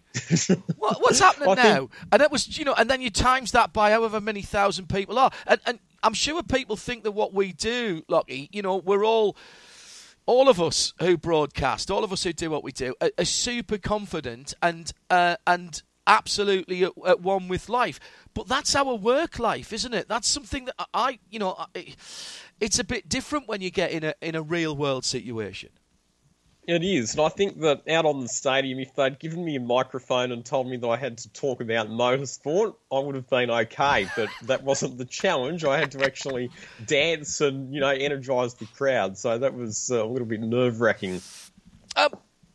In all then, when you look back at it, going back all the way to last September through the 6-7 weeks of filming, and then the waiting as well, and all of the hype, and it is hype that goes around it. This is a huge show in Australia with huge, you know, 500,000, 750,000 audience for each of the rounds. It's massive. What do you look back on? What do you take out of it? And how do you feel, if it has, how do you feel it's changed you? Oh, it's changed my life 100%. I think just going through the experience, getting to hang out with some of the most beautiful and nicest girls you will ever meet, and feeling what it's like to be valued and appreciated by them. You know, you hear a lot of horror stories from people who've appeared on reality TV shows who've then suffered mental health issues afterwards, but my experience couldn't be any further from the opposite to that. My headspace and my mental health coming out of the experience is so far above where it was before, it's not funny. And I think that it's probably not so much my professional life where things will change, but definitely my personal and social life, there are going to be some big benefits. So, you know, a massively positive experience, and it sounds cliched, but it has changed my life 100%. For the better? For the better, yeah. Good well for you. And truly. Difficult, perhaps, question for you to answer, but it's called Beauty and the Geek. Getting the ladies involved, one might think that, you know, what were they involved with it for? They had everything going for them. But I think the nice thing is that the show proved that everybody has their own challenges to face. Yes, and I think a lot of the girls were there because they had things that they wanted to learn and improve with themselves as well. So the girls, you might think that they're confident and they might look confident on the outside, but, you know, deep down, some of them had things that they wanted to work on in their lives as well. So I think that's why we ended up with such a great group of cast members. And, you know, again, on reality TV shows, often you hear about cast members hating each other and not getting along, but I can tell you that the entire cast of Beauty and the Geek, we are all firm and lifelong friends. We all still talk to one another every day. I was going to ask that. That's great. Yeah, and we're all so supportive of one another. Quite a big mixture, both with the guys, the geeks. Obviously, you yourself as a broadcaster and journalist, there was a maths teacher, a video gamer, martial arts, footy fan, law graduate, cosplayer, podcaster, military historian, young Kyle Blaze from South Australia, and a doctor, and the ladies, a student, a dental receptionist, Jessica, who worked in retail, Jess Heatley, a journalist, Brianna Reynolds, entertainment reporter, medical secretary, dancer, performers, receptionist, and Kira Johnson, with whom you became the winner, a public servant from Victoria. So you two hit it off. Are you still seeing each other? Is it gonna go on? I've got to ask that question, Lockie. Yeah, for the moment we've agreed just to stay as very close friends. We still talk all the time. Good for you. Which is really, really good. So it's a lovely relationship, not romantic as such, and I think one of the challenges is that particularly at the moment she's based out in Victoria, I'm in Sydney, we're in COVID lockdown at the moment, the borders are closed, so physically we can't see each other, but like I said, we still talk all the time. We miss each other very much, and as soon as the borders reopen, I think we'll be definitely making plans to see each other again. Well, that's great news. That's great news. Can't have you on. Again, congratulations for that, but we can't have you on without talking a bit about Australian motorsport, which has been tricky. I'm being diplomatic in saying that. The international events simply haven't happened. We've even got problems with, we talked about Rugby League earlier on, Rugby League World Cup looks like that's going to have to be postponed because the NRL clubs don't want their players leaving Australia and New Zealand, so that's going to be put back at least a year. What's the atmosphere like in Australian motorsport at the moment? We're still seeing the Repco Australian Supercars when it happens here. We get live coverage of that, but even that intrastate has been affected.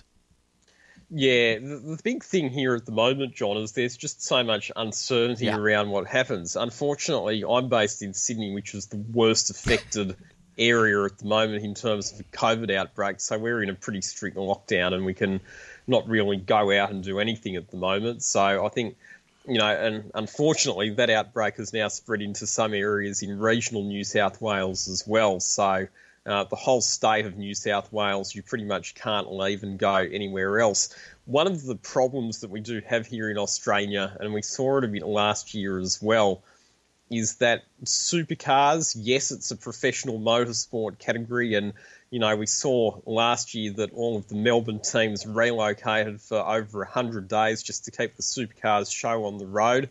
They, to some extent, they can do that because they're fully employed professionals who work full-time as mechanics and engineers, and it's their job and it's their livelihood.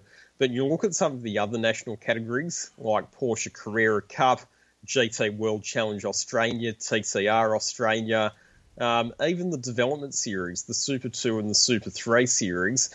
And what you have to remember is that, number one, a lot of the drivers, in fact, you'd say the vast majority of drivers are not professionals. They've got other jobs and other pursuits outside of their racing. And number two, ditto for a lot of the mechanics and engineers. Many of them work full-time jobs during the week, and then they'll come out to the racetrack on weekends as either volunteers or for a bit of extra income as a subcontractor. It's not feasible to expect those people to spend months on end on the road away from their families and away from their jobs. And that's why, you know, a lot of the sport categories at a national level have been more severely impacted, I believe, by COVID than what the Supercars Championship has. We've seen over here, Lockie, that the national scene has actually picked up quite a bit. I was fortunate enough to go racing in the Silverstone Classic a couple of weekends ago in a lovely old Chevron B8.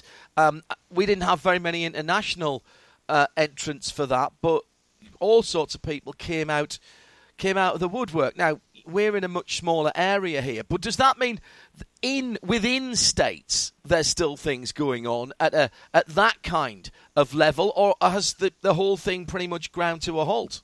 Because that's a lot of business there that's had to be put on hold. Yeah, you're right, and yes, motorsport activity at a state level has been able to resume in areas that are not affected by COVID outbreaks. So we saw it last year as well, where Victoria was severely affected, but New South Wales was not so badly affected. We saw that state-level racing in New South Wales was where it was at for a few months. And in fact, you had some quite high-profile national competitors actually running in state championship race meetings just to get some track time. Yep. And I think we might see a bit of that, but unfortunately it's sort of the only states where that can happen are states that are not severely affected by COVID. So I think it might be the opposite this time, where we see a bit of state racing in perhaps Victoria or South Australia, where the COVID situation is not too bad. But I think here in New South Wales, things are going to be on hold for a bit longer. And what's your sense of what might happen with the international side of things? I mean, if Formula One, which has been operating within a very strict bubble, see above comment for MotoGP and World Superbike as well. If they either don't feel confident enough, or the Australian government don't feel confident enough to let those people come down. It doesn't bode well for the rest of international motorsport for at least, what, another 6, 8, 12 months? Any ideas? Yeah, and I know that probably one of the particular events that you're alluding to there, Heidi, would be the Bathurst 12-hour, because I know just how much you love coming down under each year. I'm on the leash, mate. I'm straining on the leash. Well, listen, I'll tell you this. My last flight was coming back from Sydney, 9th of February, not last year, 2019. Coming back from the Liqui Moly Bathurst 12 hours. That was the last time I was working at a racetrack properly, doing what we do. We've done everything else remotely. It would have been 2020, wouldn't it? It would have been 2020, because that was the last running of the 12-hour. Sorry, 2020. Yeah, absolutely right. Yeah, 2020, not 2021. So well over a year now since I've been on a plane, and that's the longest time I've had my feet on the ground since I was in my early teens going on holiday with my mum and dad. You know, so yeah, you're right. I'm straining at the leash. When can I come back?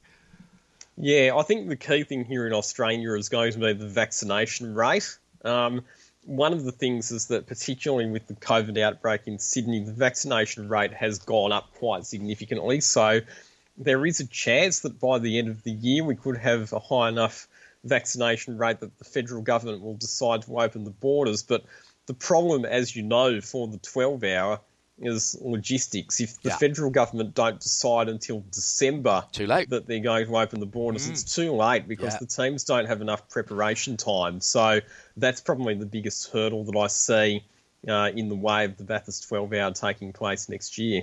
And what then is the mood of the people that you talk to in the motorsport paddocks, or you would normally be talking to in the motorsport paddocks? Clearly, you've still got clients, you're still doing your PR, your journalism.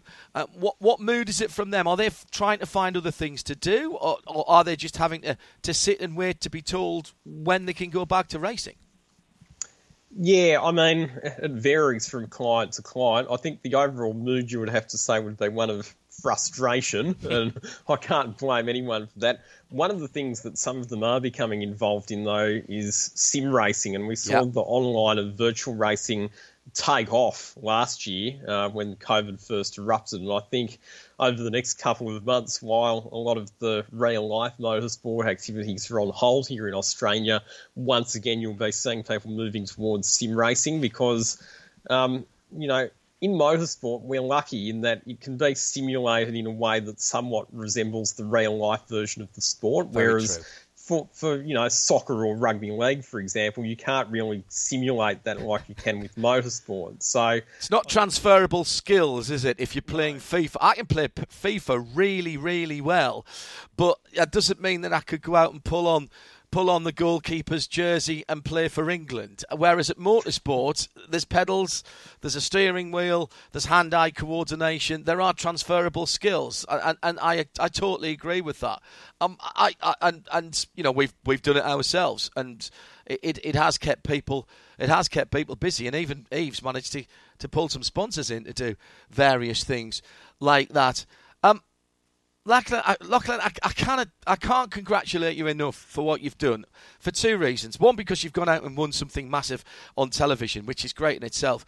But I think more than that, I'd like to congratulate you for doing something that took you outside of your comfort zone, as you said, because a lot of people wouldn't have done that, and a lot of people, even in our business, wouldn't have done that. I think you've represented yourself and our sport and what we do in motorsport journalism really, really well. So thank you for that, and good luck with what you do in the future. Little tip, by the way, if you do manage to get the very lovely Kira Johnson up to Sydney, lunchtime at the Somersault restaurant down at Cronulla in the Shires. Heartily recommend it. One of Eve and I's favourite places to go when we're down there, looking out over the Tasman Sea. All right, I'll keep that in mind. And for those Australian listeners, don't forget that you can tune in. If you've missed any of the Beauty in the Geek episodes, they're available to stream via the 9Now website and app. So that's how you can keep up to date with that. I just checked that, and they're all there in order. So start downloading them or watching them direct from the site. You can make a free account on there as well, I noticed. Lachlan, thank you very much indeed for being with us. Good luck with your motorsport. Good luck with undoubtedly the next phase of your television career, because I suspect that this will not be the last time that the television companies come calling, mate. Absolutely, more power to your elbow, fella. Oh, thank you, John, and thank you for having me. Always a pleasure to be part of your show. That's brilliant stuff. And with a bit of luck, we'll hear you on our airwaves as well. Lachlan Mansell, winner of Beauty and the Geek Australia. To us, he's always going to be Lachie, motorsport journalist and broadcaster. And we'll have him back anytime. Cheers, mate. Thanks, John. Tomorrow at 8 here on RS1, it's another episode of the Simcast, and this week they're going to be talking about Forza Horizon 5's new map, and there's a special Le Mans-related test track from Lewis Sattley. Time now for some Porsche Carrera Cup North America, presented by Visit Cayman Islands. Two races at the weekend. Rounds 9 and 10, if I am not mistaken. It was a very good weekend, some good racing all around. Very good weekend for JDX Racing and Parker Thompson, who joins us now on the telephone back at his base, I think we should say, not his home, in Indianapolis. You've got to feel pretty good after the weekend, Parker. That was a second and a first. That's a decent points haul for the weekend. Well, first, John, thank you so much for having me on. It's awesome to get to hear your voice and get to chat with you. And yeah, Road America went to plan. It was good. You know, plan? You don't tell me you have a plan going into a Porsche Carrera Cup North America weekend. Sometimes it seems like it's just survival, to be honest. It is some crazy racing. You know, with my background in Formula Car racing, I have to say, you can do a lot more door-to-door racing in a Porsche Carrera Cup car. Yes. So I think we're giving the fans what they pay for. Parker, you mentioned your single-seater career. You've raced at Road America. I mean, fabulous place. One of my absolute favourite places to go. And the Responsible Adult Eve, it was the first track that she went to on our American Odyssey when she first went over there. And I think it's one of her favourite areas as well, to be honest. But it hadn't been kind to you in your Formula career, so you kind of got the monkey off your back this past weekend. Yeah, big monkey off the back. I've always been quick at Road America. It's probably one of my favorite tracks in North America. I love Wisconsin. I love the people, and then they put one of the best 4-mile tracks you could come up with dead smack there in Elkhart Lake. But no wins there in Formula Cars. I've had poles. I've had many good races, but to get that first win was pretty special on the weekend. We mentioned how competitive it is there, and it is. A brand new car this year. So in some ways, does that reset everything? There's a lot of big teams with a huge amount of experience in the previous Porsche GT3 Cup Challenge, but with a new 992 car, is that almost like a reset this season? Yeah, I mean, I'd have to say I've been through car launches in my career in various different series, and anytime you even the playing field with a brand new car, all the teams have to learn the little tricks that make the car tickle and go fast. So this 992 is no exception. It is an amazing machine. The biggest difference, I think, from the 991.2. just the addition of ABS for the pro class, and the ABS system that is on this car is unbelievable. I hadn't had much experience with ABS in Formula Cars, but I mean, let's look at Road America. I'm literally braking 100 feet deeper in the Carrera Cup car, and we're approaching turn 5. We're approaching turn 5 at probably 15 mile an hour more. Wow, and that's a downhill braking area as well. That is tricky, and there's a surface change there now as well, yes. And it's giving you that much confidence. It is ridiculous. Now, I will say I make this joke a few times on the weekend because in Formula Cars at Elkhart Lake, there's 14 turns, but really in a Formula Car there's only about 10 because there's some corners you just completely disregard. Yes. The kink, turn 7, even turn 13.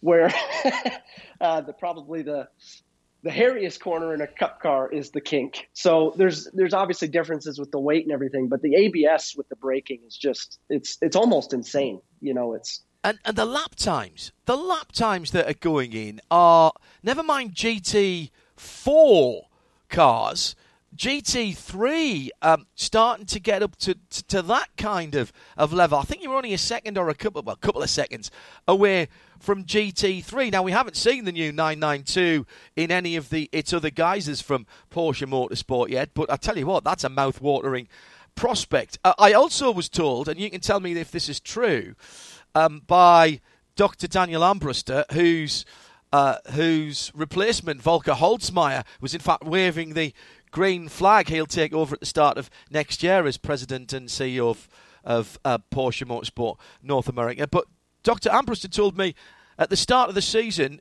all of the drivers and teams had to be told to be careful because there were no replacement shells for the new 992 in the US. Basically, 20-odd of them got sent across, and that was it.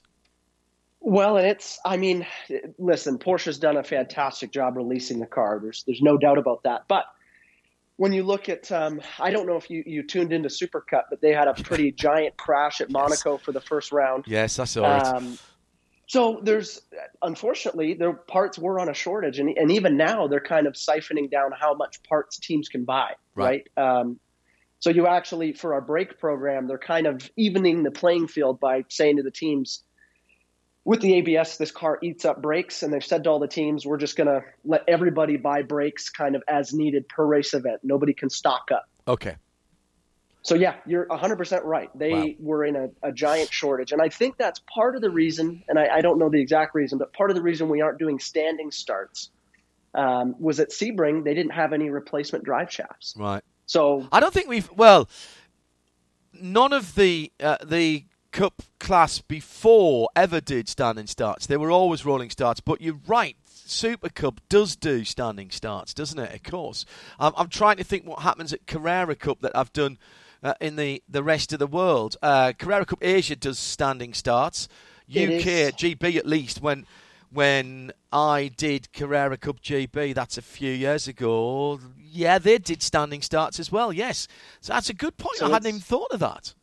Yeah, we are the only series that is actually utilizing rolling starts, which, it makes sense in a form of IMSA racing. IMSA racing is all rolling starts. But if that junior, at the end of the year, there's about 7 or 8 of us that are competing for becoming a Porsche junior, obviously not having a standing start experience. The only standing start experience I have is the Formula Ford Festival.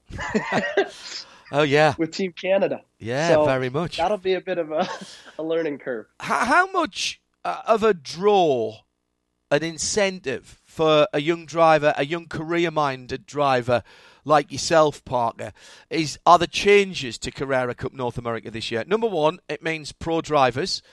Number two, that junior category on Michelin tyres as well, of course, which levels it all up to the other Carrera Cups around the world. And the opportunity to go and compete for that Porsche junior title later this year over in Europe. How much does that influence your thinking in going into what is not an inexpensive way of going racing? Yeah, it was the final decider, really. I think that IMSA and Porsche have done a great job. It's been over a decade they've been trying to develop the Carrera Cup North America series. And it was very cool to get the call with the help of Porsche Canada. You know, we've worked really hard this offseason to get the budget to give to JDX to have a proper program this year. And you know, we don't test them much as much as the big teams, but I think we're punching well above our weight doing what we can. And I'm proud to be here because of what the series has done. And it's pretty cool, John. I mean, the phone calls I've received this year after our win in COTA and now this week after our win in Road America, you know, people are truly paying attention to this series. And I can't say it was the same when it was the Porsche Challenge back in 2019 when I raced it. Yeah. I've got to say, I wasn't sure which way it would go because I loved the Carrera, the Porsche GT3 Cup Challenge.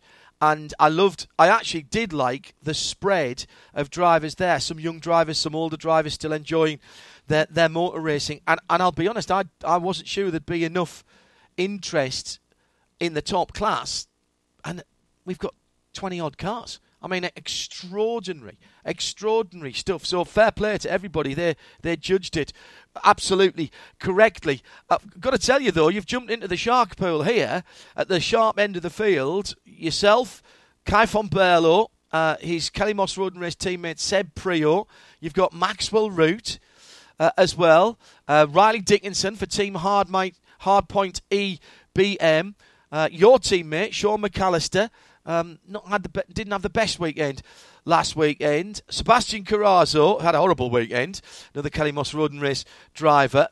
That's a fairly stout crew, and that's just the juniors in the Procast. Then you've got the wily character that is Lee Keane. You've got T.J. Fisher. You know, all of those guys who know their way around circuits and are going to be competing for the overall. Yeah. And, you know, just to mention him, too, I think he deserves a mention. But to use him as an example, you know, you've got a guy like Dylan Murray, who's very well-known in Michelin pilot, won multiple races, was considered kind of, you know, the up-and-coming American, I think, in sports car racing. Yeah. Now, you know, I'm not sure exactly where Team BGB is at, but at the same time, you know, it is a tough category when you have a guy like Dylan Murray finishing, you know, 9th and 10th. Yeah. It's... In all my years of racing, I think, you know, 2018, I raced against Renus VK and Oliver Askew and Indy Pro, mm-hmm. and there was a bunch of guys from Europe. I think this is possibly the most competitive group that I've raced against. You know, you've got, like you said, the wily coyote in Lee Keane. He's taught me a few lessons this year about racecraft with ABS, particularly Sebring. Yeah. Yeah. He makes that car as wide as he can. So there's a ton of competition, and it's funny. You let your guard down for 1 second and, you know, forget a win. You're off the podium. There is no easy top five, I think, in this field. 'Cause as soon as you mess up one corner, and it's really interesting too, my background with formula cars versus this 992 with the Michelin tire, you know, in qualifying, you've got 2 laps. I would argue you have 1 complete lap where the tire is in its operating window, and it's the fastest it's ever going to be. Yeah. And if you make a mistake, there is no getting that lap back. And that's not like formula car racing in a lot of the times. With the car as light as it is, you kind of get 2 or 3 kicks at the can. But qualifying in Carrera Cup is like nothing I've ever driven. Wow. So real pressure. I've got to ask you about that, and we'll let you go after this because it's been great having you. But we know you've got pressure on your time. Thank you for joining us to talk about the Porsche Carrera Cup North America presented by Visit Cayman Islands. Stepping into GT racing from single seater racing. Was that a difficult decision? Was it a pragmatic decision? And what drove you, pun absolutely intended, what drove you to that decision? What were you taking on board? Did you just feel that the... Well, I'll put words in your mouth. What made you make that decision, Parker? Well, John, it's actually an interesting story. And somebody you know very well in Jeremy Shaw was a huge part of this, actually. So I'll tell the full story, and I'll be fully transparent about the mistake I made and then coming back and getting a second shot, because it's JDX Racing and I have a unique story. Jeremy Dale, team owner of JDX Racing, he's the JD in the team.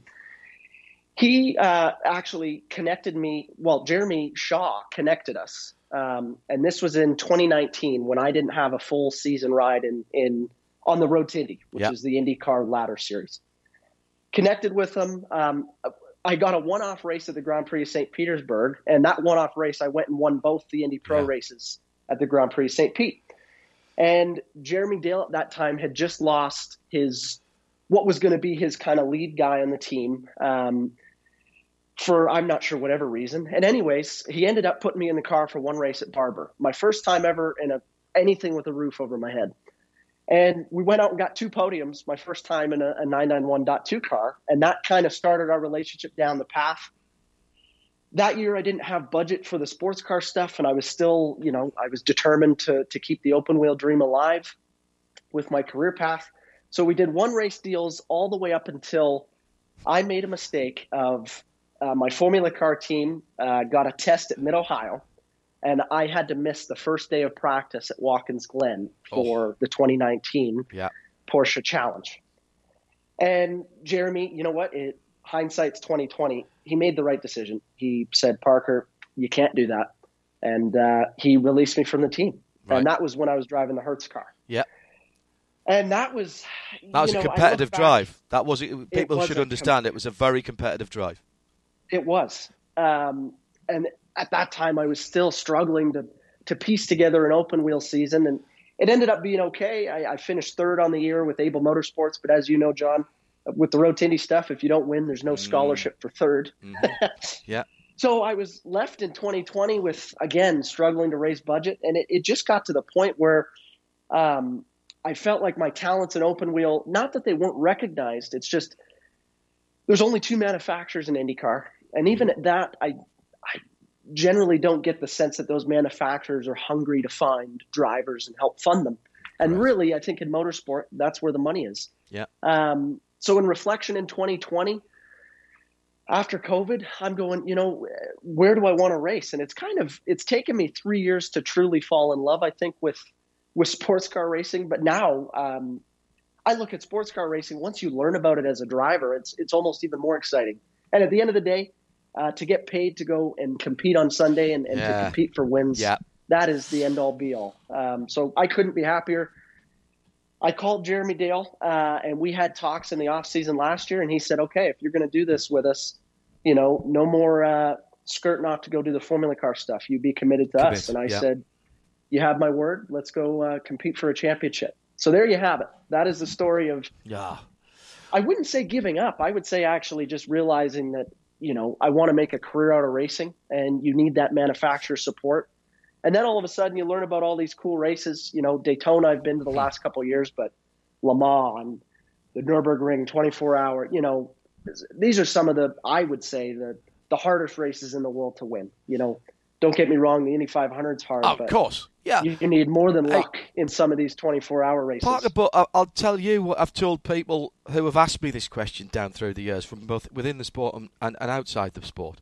If you are a manufacturer-supported driver, it doesn't matter whether you're driving a GT4, a GT3, a GT Le Mans car, or a prototype car, or indeed you're driving in Formula One, or IndyCar, or anywhere else. If a manufacturer has selected you and is paying you to drive for them, you're the best of the best. Because it's not even just about the driving, it's the whole package. And for you to realise that and be sensible enough to say, I think I've got a better shot at grabbing that ring by doing sports cars, and particularly by throwing your lot in with Porsche in the Carrera Cup North America presented by Visit Cayman Islands. More power to your elbow. More power to your elbow. So, right, last question. Tim's already telling me about time here on Midweek Motorsport. So, championship, go to Europe, take on the best of the best from everywhere else, and end up as a sports car driver for Porsche, get the overalls, and then go off and win Le Mans. So, yeah, pretty simple, eh? That's kind of where my head's at. And you know what? I want to comment on it too, John, because you nailed something on the head, which is there is no buy-in to being a manufacturer driver. Excellent. And that's something that really – it motivates me and it intrigues me more when I look at, you know, and I'm not going to dock IndyCar. There's many talented drivers in the IndyCar field, but the barrier to entry in IndyCar is bringing the money to go racing your first couple years. Yes. Whereas, you know, to become a Porsche driver, don't get me wrong, you have to raise the money, but with what I've been able to do with JDX this year, you know, it's not out of touch for anybody. You know, we've worked hard off the track to raise the budget all of ourselves, and we're winning races and showcasing we can compete. So to get back to that point, I think sports car drivers getting paid by manufacturers are really, they are the pinnacle of motorsport. Good for you. And we can only wish you all the best. Couple more events before the end of the year, two triple headers in the Porsche Together event at Indianapolis, right on your doorstep. So that's a probably stay in your own bed for that one. That's fantastic. And then yeah. And then to end the season at Michelin Raceway Road Atlanta, probably with a championship on the line. 3 events again there. Opportunity if you win the championship to go to the beautiful Cayman Islands as well. That's part of the championship package. We can only wish you the best for that. We know how tough it's going to be. Keep doing what you're doing, Parker. Enjoyed the races at the weekend. I thought you drove particularly well this weekend. Actually, even coming second, I thought you drove well. Clearly, you absolutely dominated the second race this weekend. And, you know, keep it clean. Hopefully, we're talking to you again by the end of the season. Awesome, John. Thank you so much. And thanks to all the listeners, too. You know, I've been a huge fan of yours, actually, for the last 3 years of transition into sports cars. So great to finally get to talk to you. Good to have more new talent coming into sports cars, Parker. Thank you very much indeed. Parker Thompson from JDX Racing, a second and a first in the Porsche Carrera Cup North America presented by Visit Cayman Islands at the weekend. And of course, we'll have more coverage of the last 6 rounds of that over on our sister servers, IMSA Radio via imsaradio.com. Tim Gray, where would you like to go next? Well, in a moment, I'd like to go to Belgium and join Ben Constanduros, who is going to be taking us through the Ypres rally. Because we haven't spoken to Ben for a while about rallying, so there's a bit to catch up on. But what's happening on Twitter? There hasn't been a rally since Estonia, but we didn't talk about Estonia. We talked about it beforehand. Yeah, we haven't talked about it since. After it. I couldn't tell you who won. What's happening on Twitter? Wicked Bill enjoying what Lackey said. He said, I like the attitude. We all have troubles in life, but as we only ever project the best we do, take a look at Facebook, holiday snaps, new cars, dinners, parties. No one projects career, personal or mental struggles. A lot of people liking Parker Thompson as well. We've got Shay Adam was listening to it, and of course the Canadian connection as well, and a lot of other people saying he's a good man. He is a good fella. I spoke to him quite a lot actually earlier on today when we were setting that up. And thanks to Tom Moore as well for setting that up, and to Parker for coming on from Indianapolis at Specutainment. I suspect I'm going to.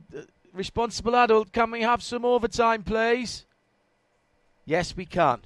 Good. We can have overtime. We'll need that because while we're waiting for Ben to join us, I'm going to tell you about some things happening this weekend because Sunday is test day.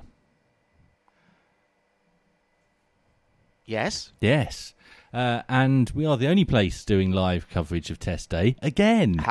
Haggerty Radio Le Mans once again. Haggerty Radio Le Mans, and a slightly different test day this year because it's bigger. Well, it's longer. It's longer. Certainly. Yeah. Well, it's not got any less wide, so therefore it must be bigger. Mm. Yes, I suppose you're right.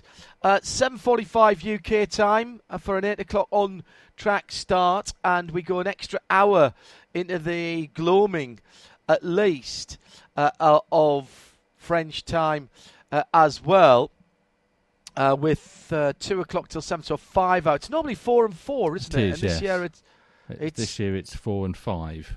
4 and 5, right? Okay. Yeah. And special program during the lunch break between in UK times 12:05 and 1 o'clock, which will be 1:05 to 2 o'clock French time. What is hypercar? Yeah, we'll be leaning on the expertise of our colleagues at Race Car Engineering, Stuart Mitchell, and editor Andrew Cotton will be joining us for that. That kicks off our Le Mans programming week on RS1, which becomes Haggerty Radio Le Mans for the week. The Responsible Adult has asked me to mention a couple of things. It's the start of a week packed full of special shows, features and, of course, live coverage of every session of this year's 24 Hours, live, free and without interruption, and we've expanded the coverage this year with more hours of shows coming from across the RSL family that take in the history of the race, put the current new regulations in context, and, with a bit of luck, offer some technical analysis of the new global prototype vision shared by the ACO and IMSA. Now, our core team this year will be broadly the same on Haggerty Radio Le Mans, but we'll be introducing some new voices as well as welcoming back some old friends. Now, I know that many of you may have been planning to attend the race this year, and that's been horribly disrupted by the uncertainty in travel. Hopefully, what we're going to try and do is bring some of that Le Mans spirit and atmosphere to you wherever you are in the world. Now, as well as Haggerty Radio Le Mans broadcasting all week to everybody, everywhere on RS1 via radiolemans.com, those of you in North America can tune into our Saturday and Sunday coverage live on Sirius Channel 138 XM202. We're back with them at the moment as well. Given the restrictions on movement, working within the circuit, particularly in the pit lane, and in consultation with the ACO, we are not able to operate from the track this year. However, that will not affect the broadcast schedule in any way. We know that there are still a few intrepid Brits and English speakers who will be venturing over. You're very important to us and to the ACO. Obviously, you'll be able to listen on your phones, and with far fewer people there, I wouldn't expect the internet to be very loaded at all in race week. But we are working with the ACO to try and make sure that 91.2 FM is still in operation on site. We'll keep you posted on that as it develops on at Radio Le Mans. Use the hashtag HaggertyRSL from now on, and we'll be on the collective as well. So that's what's going. It all starts on Sunday. Very excited about some of the special shows that we've got. Oh, yes. You mentioned the full range of Radio Show Limited talent. We are certainly pulling people out of the cupboard that we haven't heard from for a while. Stuart Mitchell from Race Car Engineering is on three or four different shows. We'll have more from Andrew Marriott, including, I believe, a live Marriott's Memories on Friday. Is it Friday or is it a different day? No, it will. Friday, there's some track action, but it's not being covered anywhere by TV, so that makes it rather difficult for us to do. But we've decided we're going to have a bit of an all-fun Friday, and so we'll have some serious programmes on there. Marriott, Andrew, has his book coming, and we want to talk about that and have a Marriott's Memories Part 2. We're waiting for the attorneys to make sure we've got coverage for that after last year. I particularly want to hear all the stories that aren't going into the book, because I can buy the book in October when it's out. I'll ask him. All the bits that didn't make it, I'll ask him. Probably what the lawyers are scared about, but I think it's what the listener wants to hear. A panel of lawyers are being assembled for I'm going to call it Full Fun Friday on Haggerty Full Radio Fun. You could possibly play with Andrew. You never know. So plenty going on as well, of course. We're the only broadcaster who can promise you that every single session that the 24-hour cars are on, from the test day all the way through the checkered flag, will be covered live. Nobody else can do that. There's no other test day coverage, and nobody else is covering the first free practice. So, and that's, when I say nobody, I mean no one. Right, it's coming up to 10 o'clock. That's not just in English, is it? That's anyone at all. Well, there's no TV cameras up for the first session, and there's not full TV coverage until Hypercar, in fact. Full track coverage until Hyperpool during the week. Yeah, Hyperpool. Check the website for details of our live session. We'll fill in the gaps. We'll fill in the gaps with our feature programs as we get them. As we get them sorted. So, we're going to be quite well into overtime tonight. I've heard that Ben is standing by, but before that, I think we have to do a little bit of sad news, Tim. We'll leave the sad news for the end, I think. Oh, okay. And I'm going to tell you about On the Grid tomorrow. Because if you listen to last week's On the Grid, they talked about the places they would like to go to. and gave their top five dream motorsport venues. And this week, they're going to do the top five motorsport venues that they've already been to and loved. So that's On the Grid tomorrow night at 9 here on RS1. Time now to catch up on all things WRC. It's the another new event for this weekend. Ypres, Belgium. Ben Constanduros joining us. He'll be commentating over the weekend. Hello, Ben. How are you? Hello. Very well, thank you. Had a weekend off, which was nice. I know. I had 2 weekends off recently and panicked massively that I'd forgotten something. It's really weird, isn't it? And one of those, I went to the Silverstone Classic and drove an old car, so I didn't feel so bad. At least I was at a racetrack. New rally, as I say, for the WRC, but we're back on tarmac. Probably much to the relief of Andrea Adamo for Hyundai WRC. Let's start with their drivers. Thierry Neuville, that's still their lead driver in third position in the championship. Oyt Tanak and potentially Chris Breen this weekend as well, the Irishman. Chance for him to make a splash?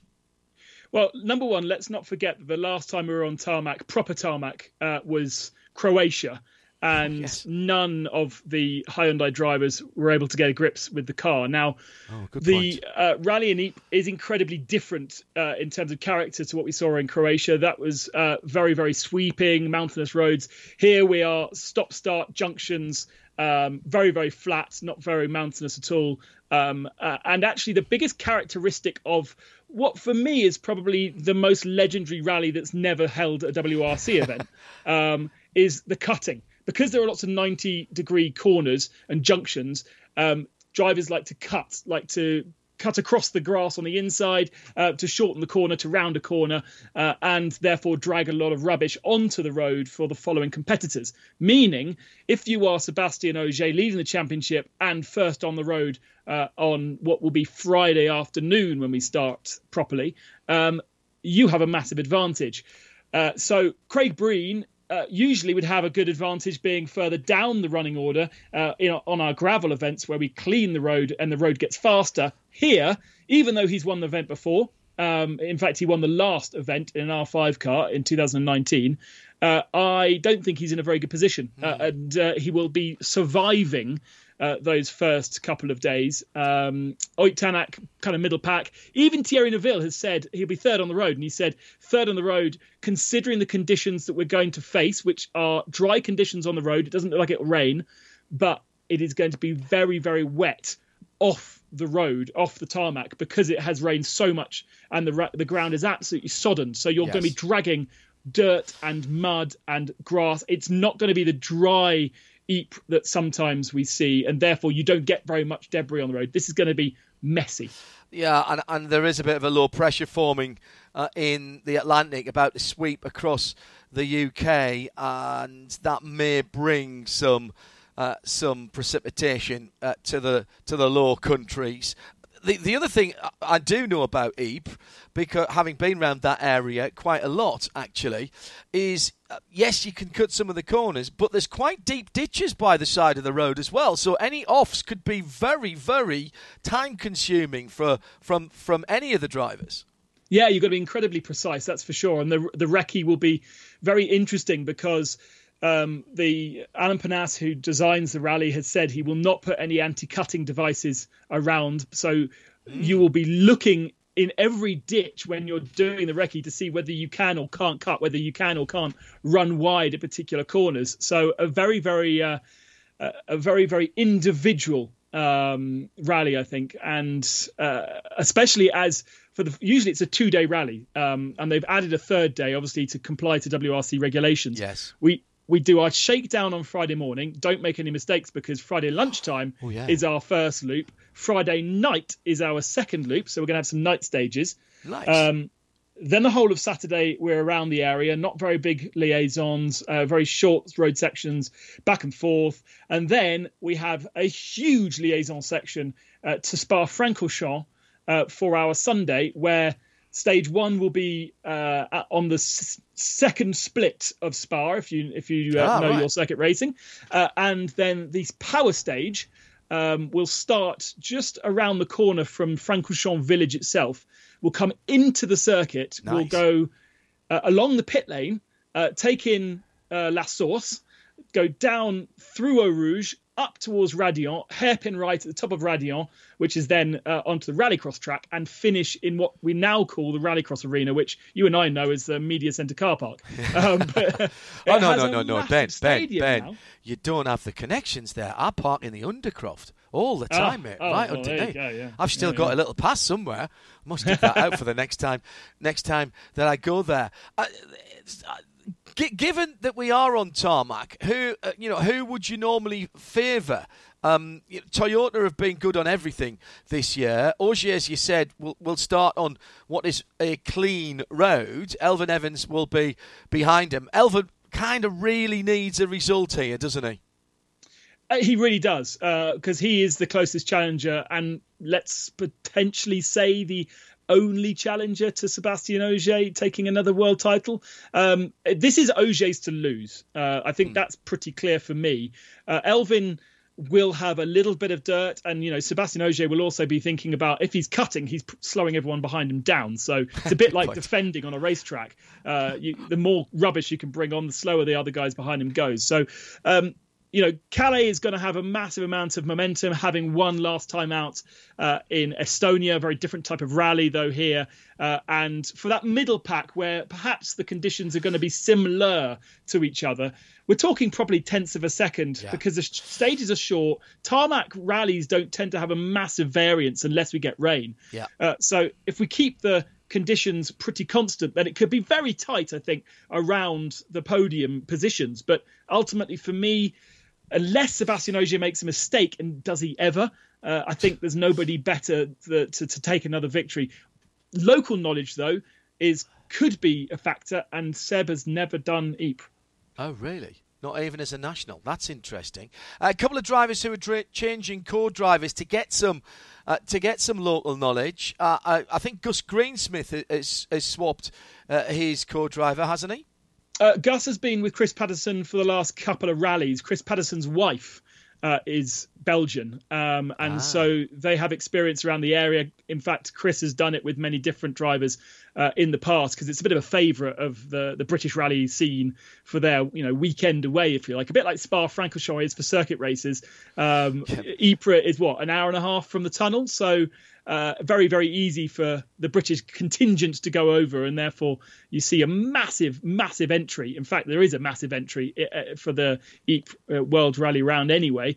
And so, yes, you're right. Gus has never done it before, but he's leaning heavily on Chris Patterson and his knowledge. The other change co-driver-wise is Takamoto Katsuta will have Keaton Williams alongside him, because unfortunately Dan Barrett is still recovering from that heavy landing that put them out of Estonia and fractured Dan's lower back. And so, much like Elfyn had 2 years ago, Elfyn Evans fracturing his back on a bump, unfortunately Dan's got the same thing. Who's the other Ford this weekend? Have we got four more back, or is it sooner? Oh, yes. So if road position wasn't such a thing, I'd be really excited about Adrien Formeau. Yeah. We've got Soonen back in WRC2. Right. So Adrien is back in the full blown car, and he is he's comes from a tarmac place. When you look at how many rallies he's done, he's not done very many at all anyway. But of those, the French Championship is basically tarmac. And so he has experience on tarmac roads, mountainous roads, more than these kind of flatlands. But I'll be excited to see how Adrien gets on with a Belgian co-driver alongside him as well. Ah, right. That's very, very smart. So your money clearly still very much on the man at the head of the standing, Sébastien Ogier, the Frenchman. And let's hope Elfyn gives him a run for his money. Thierry Neuville on home ground this weekend, but as Ben was saying there, could be slightly hammered. WRC2 this weekend. I do like those cars, to be honest, and I'm kind of hoping we get to see a bit more of those. That championship, three drivers at the top within 16 points of each other. Yeah, I mean, the regulations are kind of tricky in WRC2. Drop scores, aren't there? There's drop scores, just to confuse things.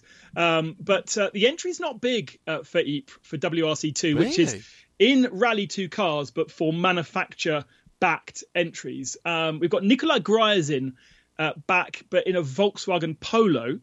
He has been in all kinds of things over the last couple of years. I think the Skoda is the last one I seem to remember him being in. So he's in a Polo. Then we've got two Fords entered by M Sport, Tom Christiansen and Timo Suunanen. And then we've got the brand new Hyundai i20 that's never, ever been seen before in a rally. And Oliver Solberg, Jari Huttunen will be taking that to its first potentially rally victory. So that's a big thing. Very, very exciting for Hyundai. It's not very far away from their kind of European base where the team is based, which is actually near Toyota, where in Cologne. So a local rally for them. They're doing a big media thing on Monday as well. And that's going to be a big deal. Whether they can win on their first time out, let's see. Nice. But there's not a huge amount of competition out there in WRC2. In terms of the route, Ben, you mentioned some of the highlights, obviously going to Spa-Francorchamps racetrack, although, as you say, that's quite a lot of road section.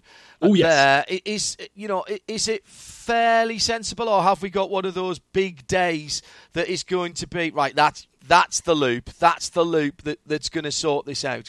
You've had a good look at the route, I take it? I think it'd be interesting for me. The longest, well, not the longest stage, but the second longest stage in the rally is Kemmelberg. And that is driven at 8 o'clock at night on Friday evening. Now, 8 o'clock at night shouldn't yet be fully dark, but it'll be kind of twilighty, sun in your eyes kind of thing. And it's a big stage, 23.6 kilometers. So that could be sorting the men from the boys. That was supposed to be a TV stage, but for some reason it won't be. So right. all the stages will be on all live, but sometimes we make a special stage to be offered to broadcasters, but that isn't happening on the Friday.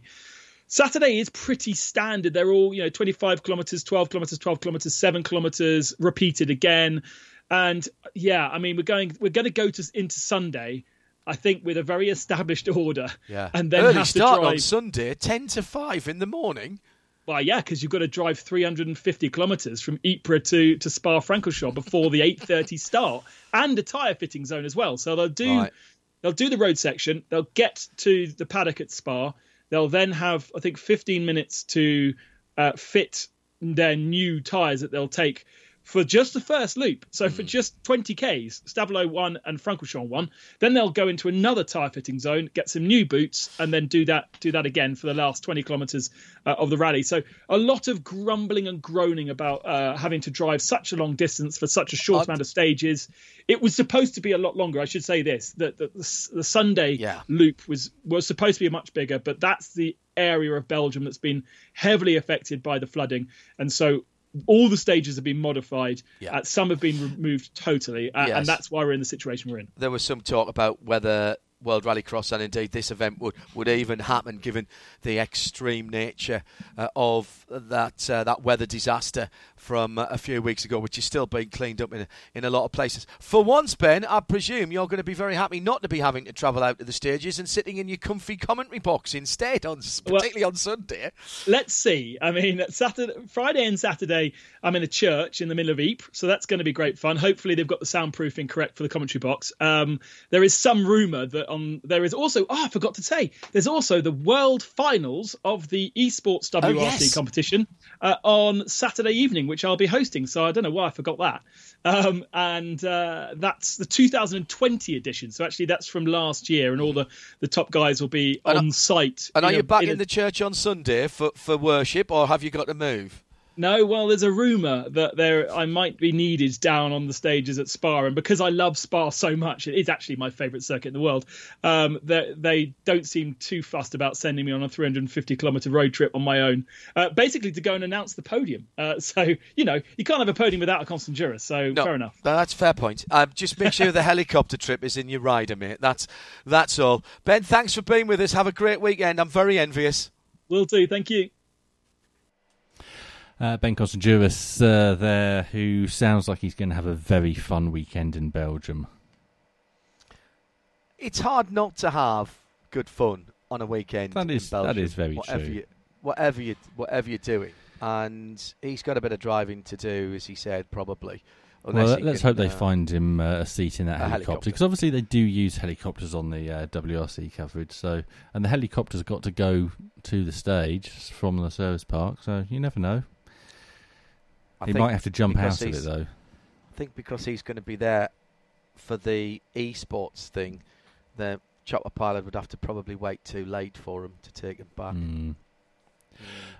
We end with some sad news, unfortunately, and that is the death of veteran radio and television broadcaster Bob Jenkins, who died on Monday, aged 73, after a fight with cancer.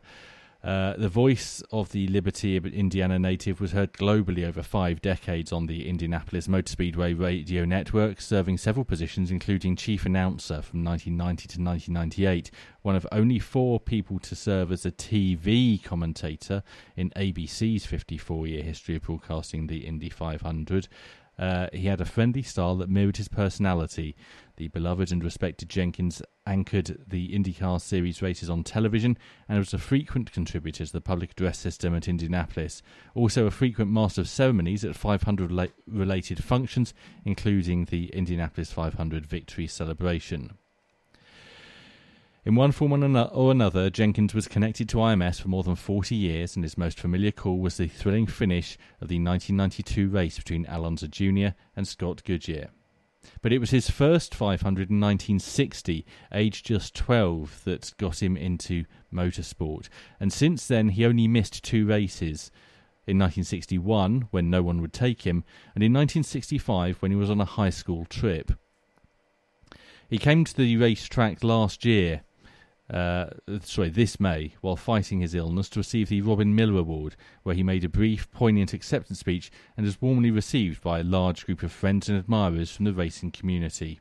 A graduate of Indiana University, he turned his love of music into a job in radio, first as a news reporter and then as a co-anchor of the nationally syndicated farm news show Ag Day.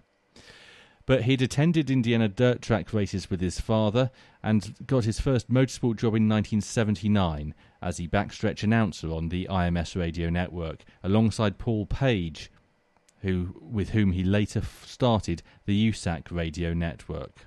Jenkins was a colon cancer survivor in the 80s and retired from television in 2012 to care for his wife, Pam, who had her own cancer battle.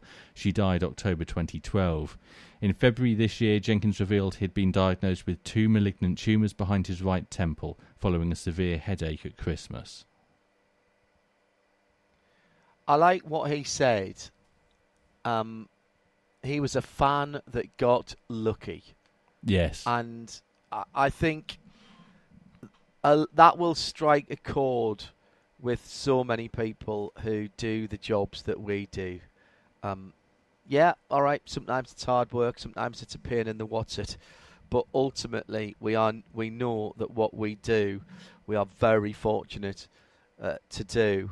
And to have had that kind of career and the outpouring of much love that there has been for Bob Jenkins is fabulous. A life well lived and a job well done, Mr. Jenkins. Among the tributes, Roger Penske said, his announcing career spanned nearly 50 years. To an entire generation, the sound of Bob's voice simply meant it was time to go racing.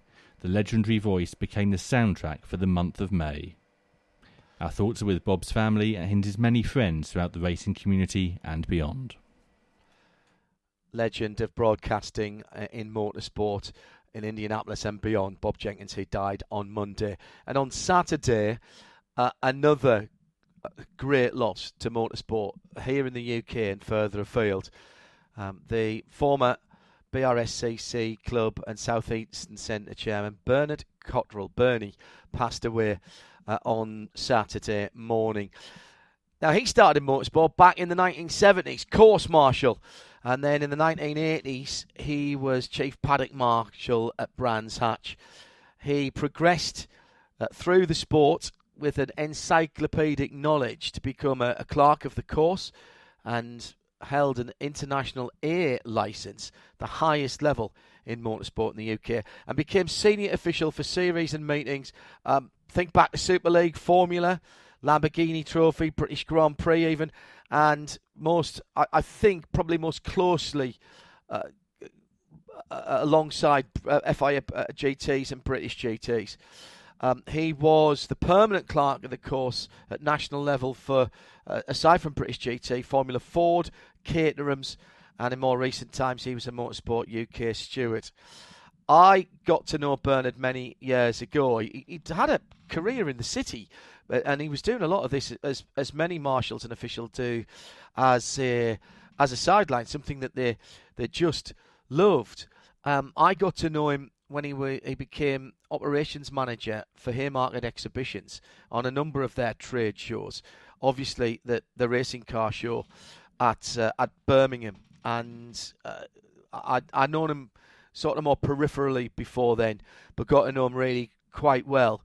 And he was just a cracking bloke. He had a very well developed sense of humour. I can barely remember a time when he didn't have a smile on his face. I remember a particularly lovely time when he came to the Royal Albert Hall to watch some indoor tennis near to Christmas time with Eve and I, and we just had a cracking day and just told stories and laughed an awful lot.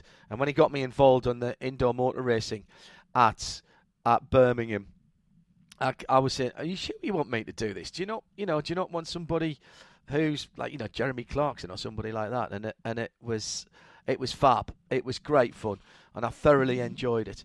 And he made sure I was well looked after, like he did with everybody.